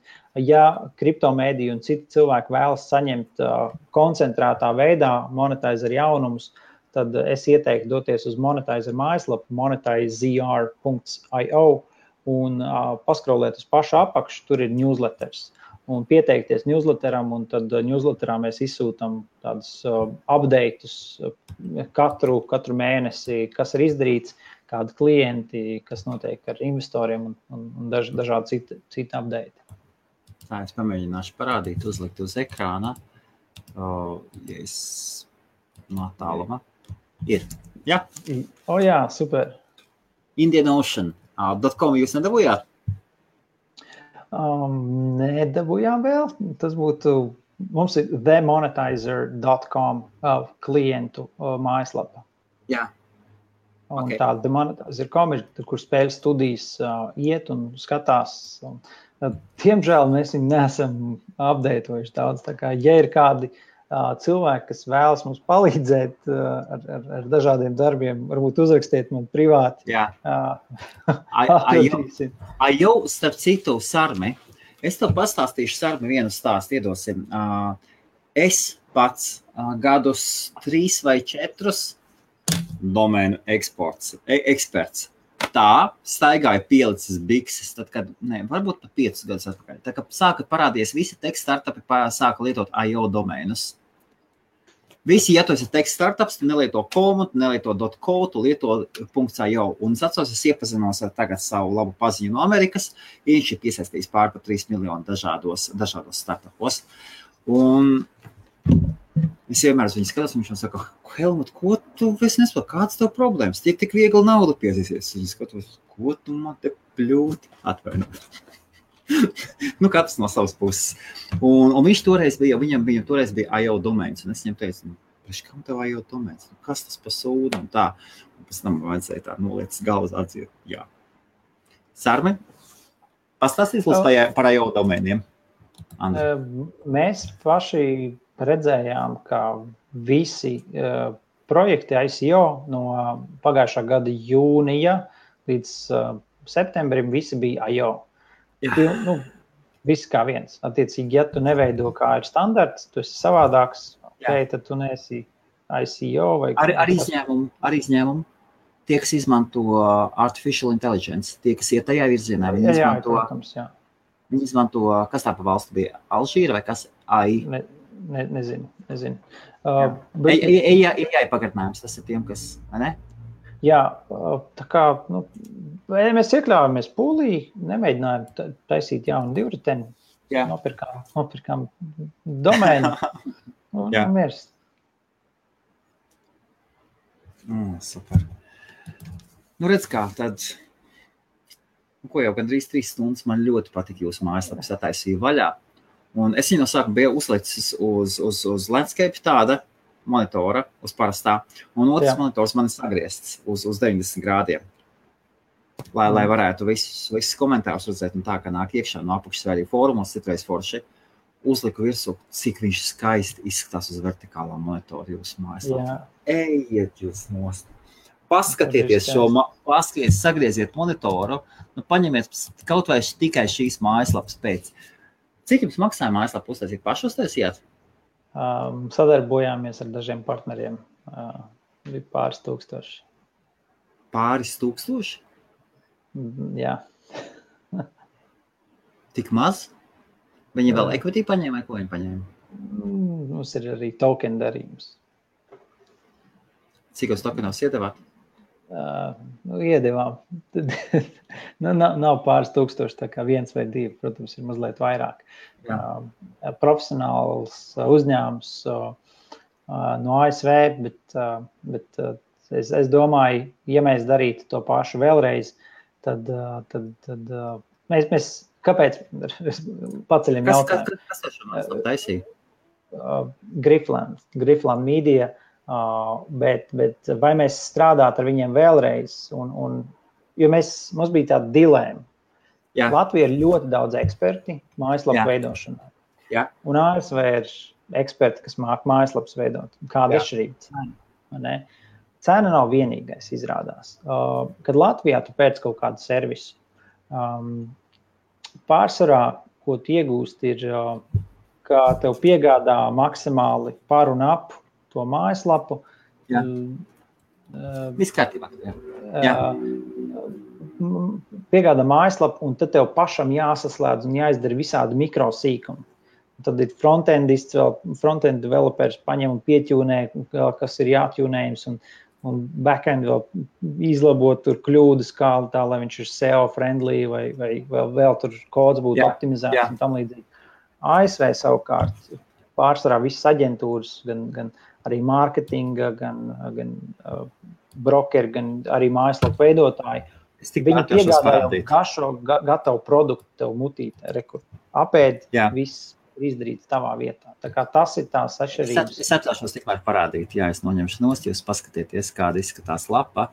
Un interesanti, ka menu ir uzreiz, uzreiz ir šāds te, uzreiz. Un Mēs, mēs varam notestēt, vai labi, labi vai slikti. Redz, es, es, mēs te redzam pilnas vēl nepilnības, un, un, un kas ir kas, kas kur, kur, kur, kur, kur tie ir nepilnības? Šitam vajadzēja grozīties. Uh, nu šeit, šeit mazliet skrolēšanas ilgums ir garš. Uh, vēl zem, zem what is monetizer, tur būs video pielikts. Uh, okay, sāk, sākam no pašas augšas. Rekur augšā. Uh, logotips man liekas mazliet pa mazu, bet, bet tā jūsu darīšana. Šeit toties viņš ir liels. Kas ir? Jā koks un tekstāls tīrmu investori. Jā. Bija vieta vēl dažiem investoriem, vai ne? Atstāt. Ne, ne, nebija tā domāts īsti. Ne? ne, nebija tā doma.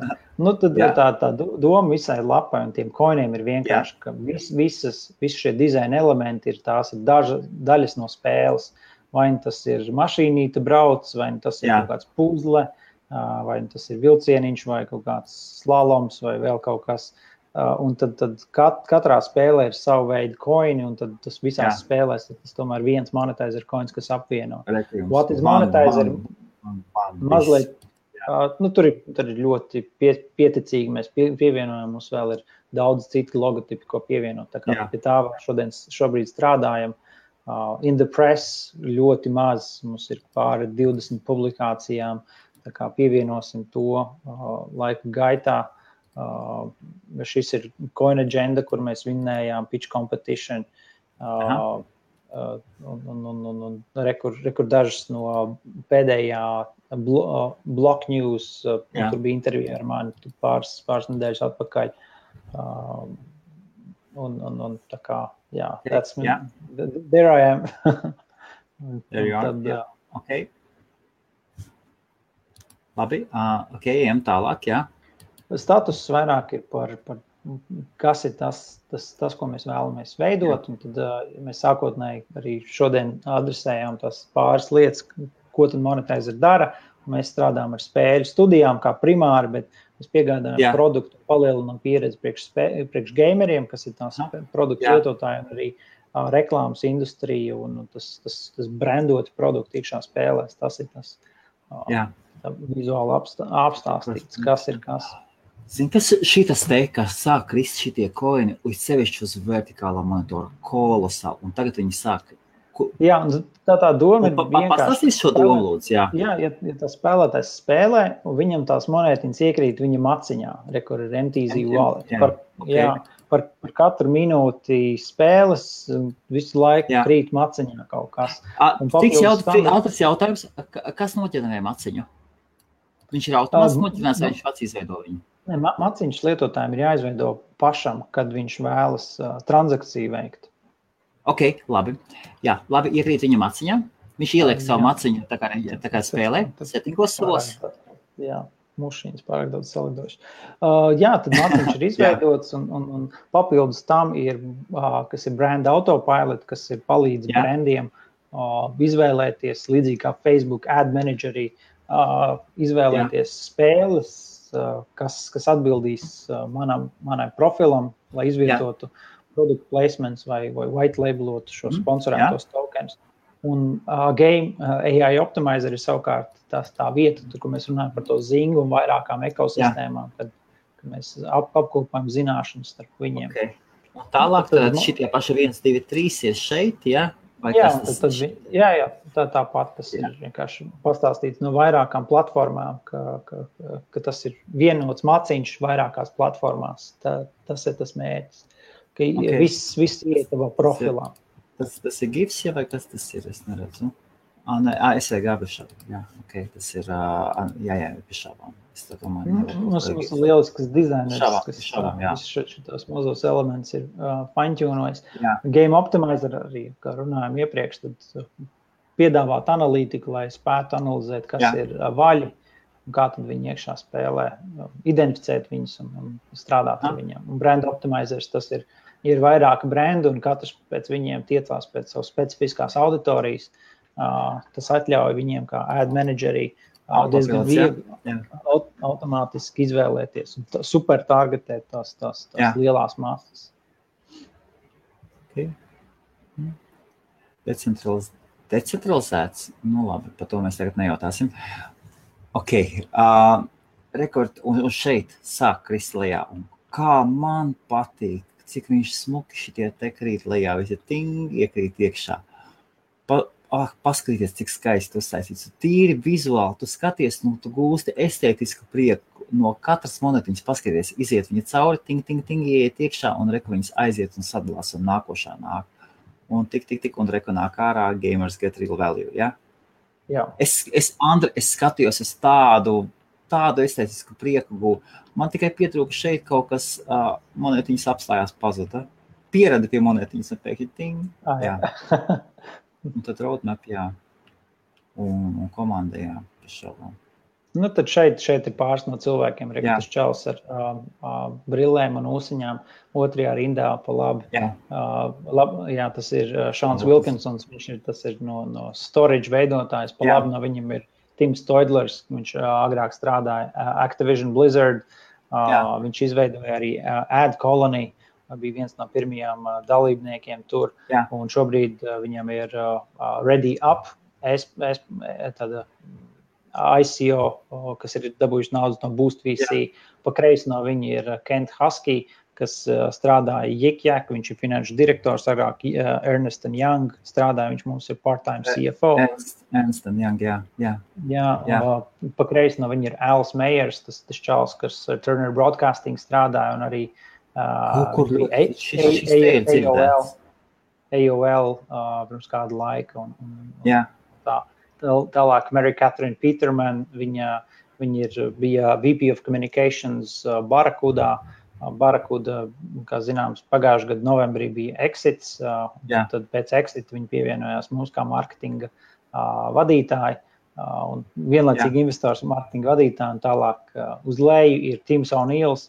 Viņš oh, visur strādājis, ir Tune Uh, strādāja arī uh, kolonija. Šobrīd viņš ir Aptopija un, un pirms tam strādāja um, Ēdu kolonijā.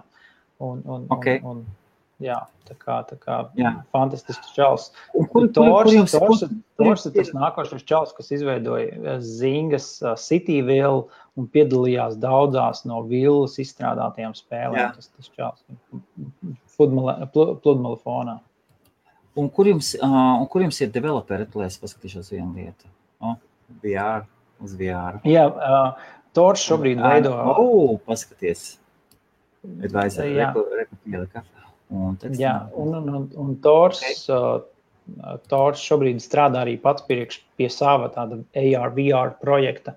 Un, un, un, un, un uh, aicina apskatīties realitychain.io. Jā. Uh, mm. Viņi ir izveidojuši diezgan interesants. Uh, viņi mēģina izveidot tādu tā kā uh, asset store priekš 3, 3D spēļu veidotājiem. Hmm. Okay. Dalībnieku ziņā šeit, šeit kur, mēs, kur, kur, šeit jums ir, kur jums ir nevis dalībnieki, bet developeri? Kas jums strādā mēs, pie ko, ko, konsult, konsultanti? Ir baigi forši.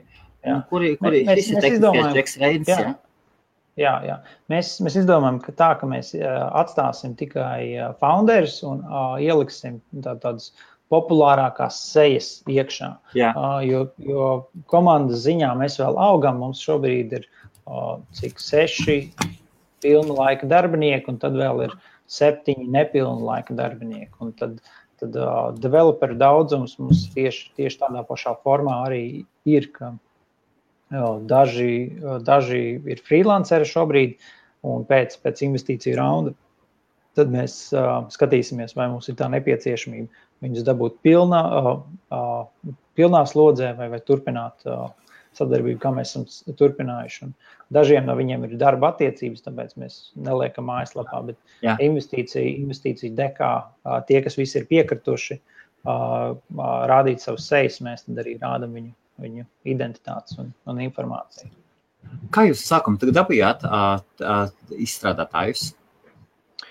Visi izstrādātāji no Latvijas. Tā kā, tā kā, wow! Izņemot, ja? jā, jā, jā visi, visi komandi, tehniskie cilvēki ir latvieši. Un, uh, vienīgais, vienīgais, kas mums ir tāds bonusiņš, ir labās attiecības ar storage. Un, uh, mums ir viņu development, blockchain development komanda, uh, kā rezerves gadījumā, ja mums kādu palīdzību vajag, tad mēs varam izmantot arī viņu darba spējas. Uh -huh. Un cik maksā Latvijas uh, izstrādātājs? Kāda tirgus cena, kāda tirgus cena ir? Daudz lētāk nekā ASV. Viennozīmīgi ekspertīzes ziņā latvieši ir ļoti, ļoti darbinieki. Vienmēr, vienmēr tikai labākos vārdus var teikt par, par visām firmām, jā. kas ir šeit bijušas. Mm. Tirgus cenas, es nezinu no galvas, Mārtiņš Reini komentē. Apmēram. Cik apmēram ir? Nu, tad ir, tur ir pilns ja, ja, kāds, ja kāds taisa, ja kāds taisa tekststartupu, kādu cenu apmēram vajadzētu rēķināties? Te ir droši vien darbs par stundu, un tad vai tas darbinieks ir nu, pie tevis kā pilna laika, vai viņš ir, vai, vai viņš ir freelanceris. Vai tas freelanceris kā viņš individuāls, vai viņš ir freelanceris no firmas. Un um, atkarībā no tā arī mainās stundas likme. Ja strādā pie tevis, nu, tad labi, programmētājs nu, nezinu, ir atkarībā no kādā valodā un, un, un kas. Blockchain, protams, mums nav Latvijā tāds tā kā specifisks freelanceris, vairāk ir firma. Um, vairāk mums ir frontend, backend vai iOS vai Unity developeri. Jā.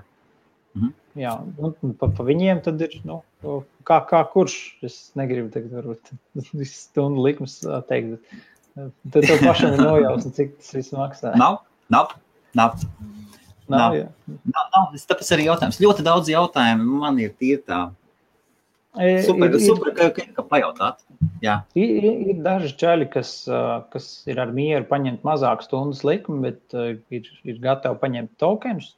Uh, ir, ir daži, kas tikai grib naudu straight forward. Tad tā kā tās stundas likmes ir nezinu, no 30 līdz 50, 60. Tā tas varētu būt. Mēs, kā, nu, no, no līdz. Jūs, iesaka, jūs iesakāt ar vienu izstrādātāju, ja? Jaunais Džeks bija, ja? Kā viņš bija? Tas, ro, kā, kā kā sauc? Reinis, Reinis, Reinis mūsu kofounders. Bet, jā. Es at, ja Reinis skatās, es atvainojos, Reini, es tevi redzu kā jaunais džeks. Es uzreiz tā, ah, šitas tas jaunais. Es saprotu, ka jūs visi kopā vienlaicīgi.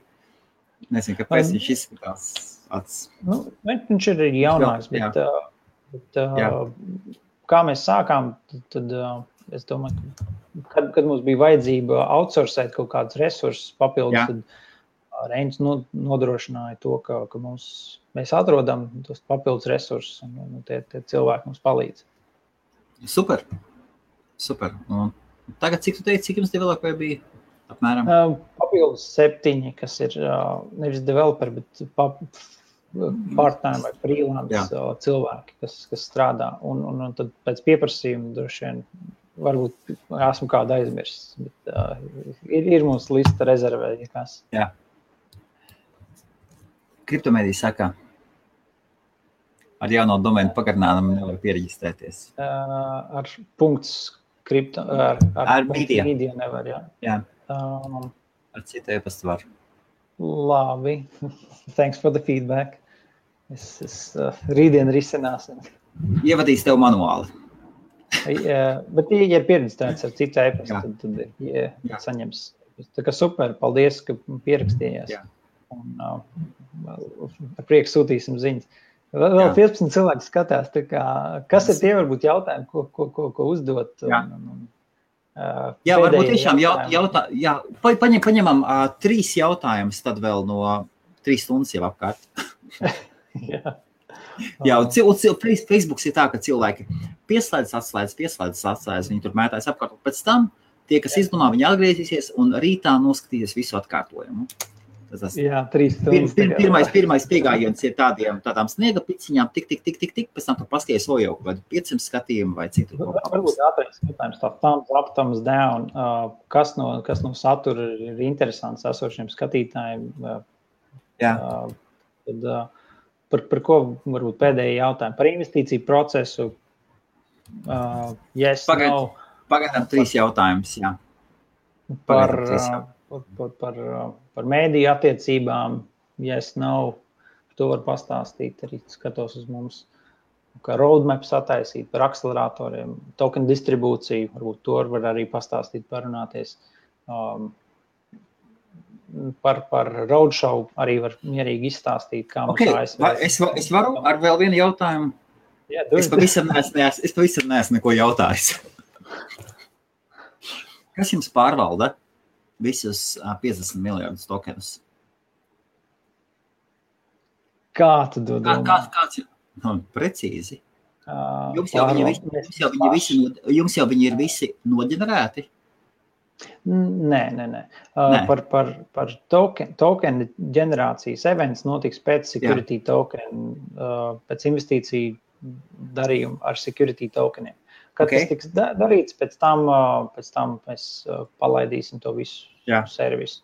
Līdz, līdz tam mums ir sadarbības partneris Securitize, ar ko mēs Jā. strādājam, un uh, viņi ir viens no vadošajiem security token platformām.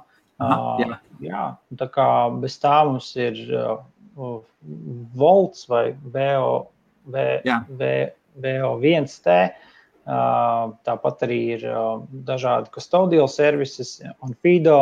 Uh, invest ready, uh, akreditēto investoru. Kāds, tas process, kāds tas process, tāpēc, ka vien, pēkšņi viena cilvēka rokās var nonākt nu, ļoti lielas summas. Kā jūs aizsargājat to summu no uh, dzīves, lai dzīve nevar uzspiest pēkšņi pieņemt nepareizu lēmumu?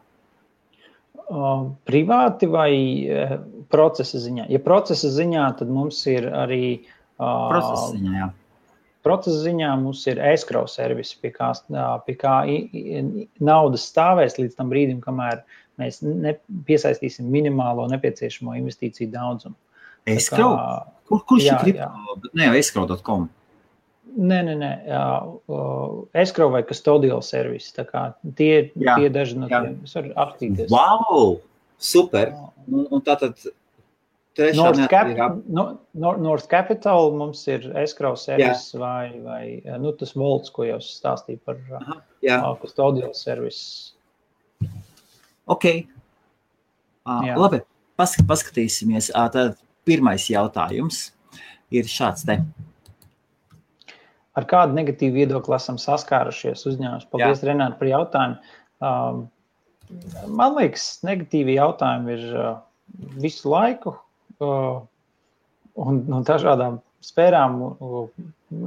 Visvienkāršākais negatīvais jautājums ir, uh, nu, es jums neticu, ka tas strādās, vai pierādat mums, ka vispār jūsu jūs ideja ir kaut Jā. kāds pamats.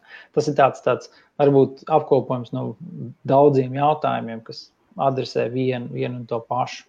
Pie, pie, pieklājīgā traktējumā. nu, nu, jā, jā, jā. dažādos formos šo pašu jā. jautājumu var uzdot. Tas ir varbūt tas visnegatīvākais, un kā mēs uz viņu atbildam pārsvarā, ir tas, ka nu, mums, mēs esam izveidojuši produktu, mums ir trīs spēļu studijas, kas ir klienti, mums ir desmit miljoni lietotāji caur šīm spēļu studijām. Mums ir tekstārs, kā zīmoks, tepat uz pierītes, kā, kā, kā verification sign. Jā. Mums ir arī akreditēti investori no ASV, kas jau ir uztaisījuši due diligence procesu visam tam, tam, tam kam mēs izējām cauri. Kā, jā, mēs esam agrīnā stadijā, bet mēs, mēs tāpat testējam, tāpat strādājam un, un mušīns te. Tā, Tāpat mēģinām visu laiku testēt un pārbaudīt, vai tas, kas notiksies, vai, vai, vai mēs darām pareizi. Jo mēs varam kļūdīties katru dienu, un visi, visi esam cilvēki. Aha. Un, kā redzat, vēl papildus pat mušiņā patīk. Pat. Jā, Jā tas ir labi. Uh, nē, beidz. Pāris uzlasīja, kā labi, kāda ir jūsu mājaslapa, tas ir skaidrs. Un tomēr, kā jūs vislabāk... Ir, jā, mājaslapa ir monetizr.io. Jā. Paldies, kā, tas, jā. tas, ir, tas ir, tur ir mūsu security token mājaslapa, bet uh, klientu jā. produktu mājaslapa ir the uh, monetizer, uh, tas pats zr.com. Jā. Un kā vēl jūs vislabāk varat atrast? Kā tevi atrast, piemēram? Personīgi LinkedIn. Tas ir vislabākais veids, kā, kā mūs var atrast. Mani personīgi var atrast, bet, ja vēl vēlās uzdot privāts jautājums vai sekot līdzi jaunumiem, Telegrams, tas būtu vislabākais veids, Jā. kur piesaistīties. Tā kā mājaslapā apstīties, kas. Es to ielikšu LinkedIn. Es ielikšu LinkedIn šo te linku iekšā. Jā, jā, jā, tas, tas jā. mēs. Feel free to join. Tikai uzrakstiet, kas jūs esat kāpēc pievienoties. Man ir, kad 70 cilvēki stāv rindā, ne no kurienes aicināt, bez kāda pamateksta. Kā... Helmuts arī tikko nosūtīja bez pamateksta, gan jau. Cerams, nu, izbrauks. Okay, Cerams, izbrauks tāpat. Atcerēšos Helmutu. Un tad ir pēdējais jautājums. Tur te ir pēc kā, rindas kārtībā. Uh, Mēdī attiecības. Jā. Interesanti. Jā. Tā tad mediju attiecības. Um, tad, ko mēs par viņām varam teikt? Par, būtu lab, labāks, tad precīzāk. Tad es tu, tu, tu, piedāvā, tu piedāvāji dažādas tēmas, par ko pateikt. Ah, jā, jā, un, jā. Tā, un to, tā bija viena no tām, kur okay, uztvēra bez šaubām kriptomēdijai tas interesē. Jā. Jā. Tas neredzētu pēdējā. Par, par mušiņām bija šāds te. Okay. Jā. Uh, par, par, par, par mēdījiem. Tad, tad, ko mēs paši zinām, un kāpēc LinkedIn ir varbūt laba vai slikta lieta, jo ļoti viegli ir atrast, kas tad nodarbojas ar ICO. Un tad visu laiku viens pēc otra sūta, hei, mēs esam YouTube streamers, vai mēs esam tāda un tāda mēdīja aģentūra, vai tāds, tāds mēdījis, kas apskatās. Un bija ļoti liels tāds ad clutter, ir pārāk daudz šo ziņu. Ir, nu, no Indijas, no, no, no Singapūras, no ASV un, un visur citur. Jā. Un nezini, kas ir kvalitāte un kas nav.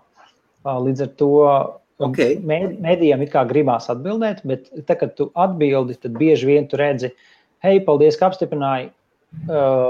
Tad, tad mūsu banneri maksā tik un tik, un, un mūsu maksas servisi ir tādi, un, un, un mēs piedāvājam šādas atlaides, ja tu pirksi tagad. Un tas ir tas, tas negatīvais uh, respons, ko mēs nu, šobrīd tas negatīvs sentiments veidojas ap šo, šo visu mediju industriju, Jā. mediju piedāvājumiem. Uh, savukārt, uh, uh, tas ir vien, viens aspekts ar LinkedIn. Uh, otrs aspekts ir arī, ja mēs mēģinām sazināties ar kripto uh, YouTube streameriem vai uh, Bad Crypto podkāsts. Ļoti, ļoti tipisks uh, mm. podkāsts. Bad, bad coin. Bad coin. Kur, kur ir paid to play. Viņi yeah. viennozīmīgi prasa yeah. naudu, lai, lai runātu par tevi. Uh, mēs, mēs sakām, nē, kas būs, ja mēs izglītosim jūsu auditoriju par security tokeniem, mēs palīdzēsim jums kā mēdījam. Diemžēl daži no viņiem saka, totāli nē, jo viņi Jā. ir nezinu, apmaksātie, tikai nopirktie. Bet daži no viņiem piekrīt. Tā kā teiksim, tie mēdīji, kur mēs esam tikuši, mēs vienmēr vēlamies virzīt ar kvalitāti. Uh, Daži no viņiem vienkārši taisa uh, review, bet daži, daži vēlas Jā. izglītot auditoriju, kas tad security token ir un kā tas darbojās, kas ir benefiti. Tas sanāk tā, ka tu meklē tos mēdījus, kuri meklē nevis naudu, bet saturu. Jā, jā. Un ļoti grūti tā, tā ir. Teiksim, tā tā jā. arī mēs esam nokļuvuši, kur, kur, kur mēs esam ar vairāk par 30 publikācijām, lielākos vai mazākos. Uh, un vienā brīdī, uh, labi, Paldies! Labu nakti! Jā. Jā, tas tiksies vēl līdz galam. Tur, jā. jā, tad, tad vienā brīdī arī, arī nu, no, nokļūsim tajos lielajos mēdījos. Un pēdējā lieta, varbūt par ja tiem mēdījiem runājot, kā, kā pēdējā lieta ir, uh, ja Amerikā uh, žu, gan ICO vidē, gan, gan uh, investoru vidē prasās tie Forbes vai ne, uh, Un, un, un, un ir ļoti daudz tādu apmaksātie žurnālisti, kas slēpjas un kas mēģina, kas viņu nesaka, ka viņš ir uzrakstījis priekš Forbes, un tad viņš mēģina uh, atsūtīt e-pastu un stāstīt, ka viņš ir tāds eksperts un raksta un izveidos Jā. rakstu un strādās ar tevi. Bet viņam ir upfront retainers, desmit tūkstoši un, un tam līdzīgi. Un, un, un, un, un tu nezini, kas, kam ir kvalitāte apakšā un kam nav un ļoti, ļoti grūti ir salīdzināt. Un tā, tāpat ir gan individuāli, gan arī aģentūras. Un tad kripto aģentūras ir īpaši, ja tu zini, kas ir PR kripto aģentūra, tad viņas ma mēneša maksa var būt no, no 15 līdz 30 tūkstoši dolāru mēnesī. Nu, tas ir traks, traks izmaksas. Tad pašā laikā ir kaut kādi individuāli žurnālisti, kas saka, nu, dod 5 vai 10 tūkstoši. Arī ne, ne pa ko negarantē. Viņš strādās, rakstīs, izsūtīs uh, ziņas mēdījiem, bet vai, vai tu garantēti kaut kur tiks, protams, neviens neko negarantē. Tā kā dažāds viedoklis varbūt par šiem, par, par Āzijā, savādāk veidu publikācijas strādā Eiropā arī. Mums vairāk lielāka pieredze ir ASV. Un Latvijā? Latvijā pēc tam esam mēģinājuši neko. Kur jūs TVNetā bijāt, jā? Ja? kur vēl? Es nezinu. Es nezinu. jo mēs esam kaut kur Latvijā. Es, neesmu, es nezinu, nevienu vietu. Ir nauda, mums intervēja. Es tur prasīja fotografēties. To es atceros. Šeit Jā. mēs esam. Paldies par, par šo iespēju. Um, Beidz, tu tā, tāds saturs, tas ir kolosāli. Tu sēdi un klau, es sēžu un krievs kāds balģēji. Super. Forši prieks, prieks palīdzēt. Prieks, kolosāli. Jā. Daudz cilvēku vēl skatās, jau iet uz leju, bet uh, esam. Tu tie skatās tie, tie, kuriem ir interesanti. Jā, jā. jā. Tas, tas arī pats galvenais. Un, jā, un Sarmis tev uzdod jautājumus, te pēkšņi saka, ka mācies. Jā. Šito, šito es nesapratu. Varbūt tas man, jā, ja tas man, tad, tad man tiešām jāmācās. Un es domāju, nu, ja tas ir puisim, kuram tu jautāji, kas ir Angel Investors, nu, tad... Ne, nu, visiem ir jāmācās. Jā. Mēs jau arī uh, neesam miljardieri vēl, jā.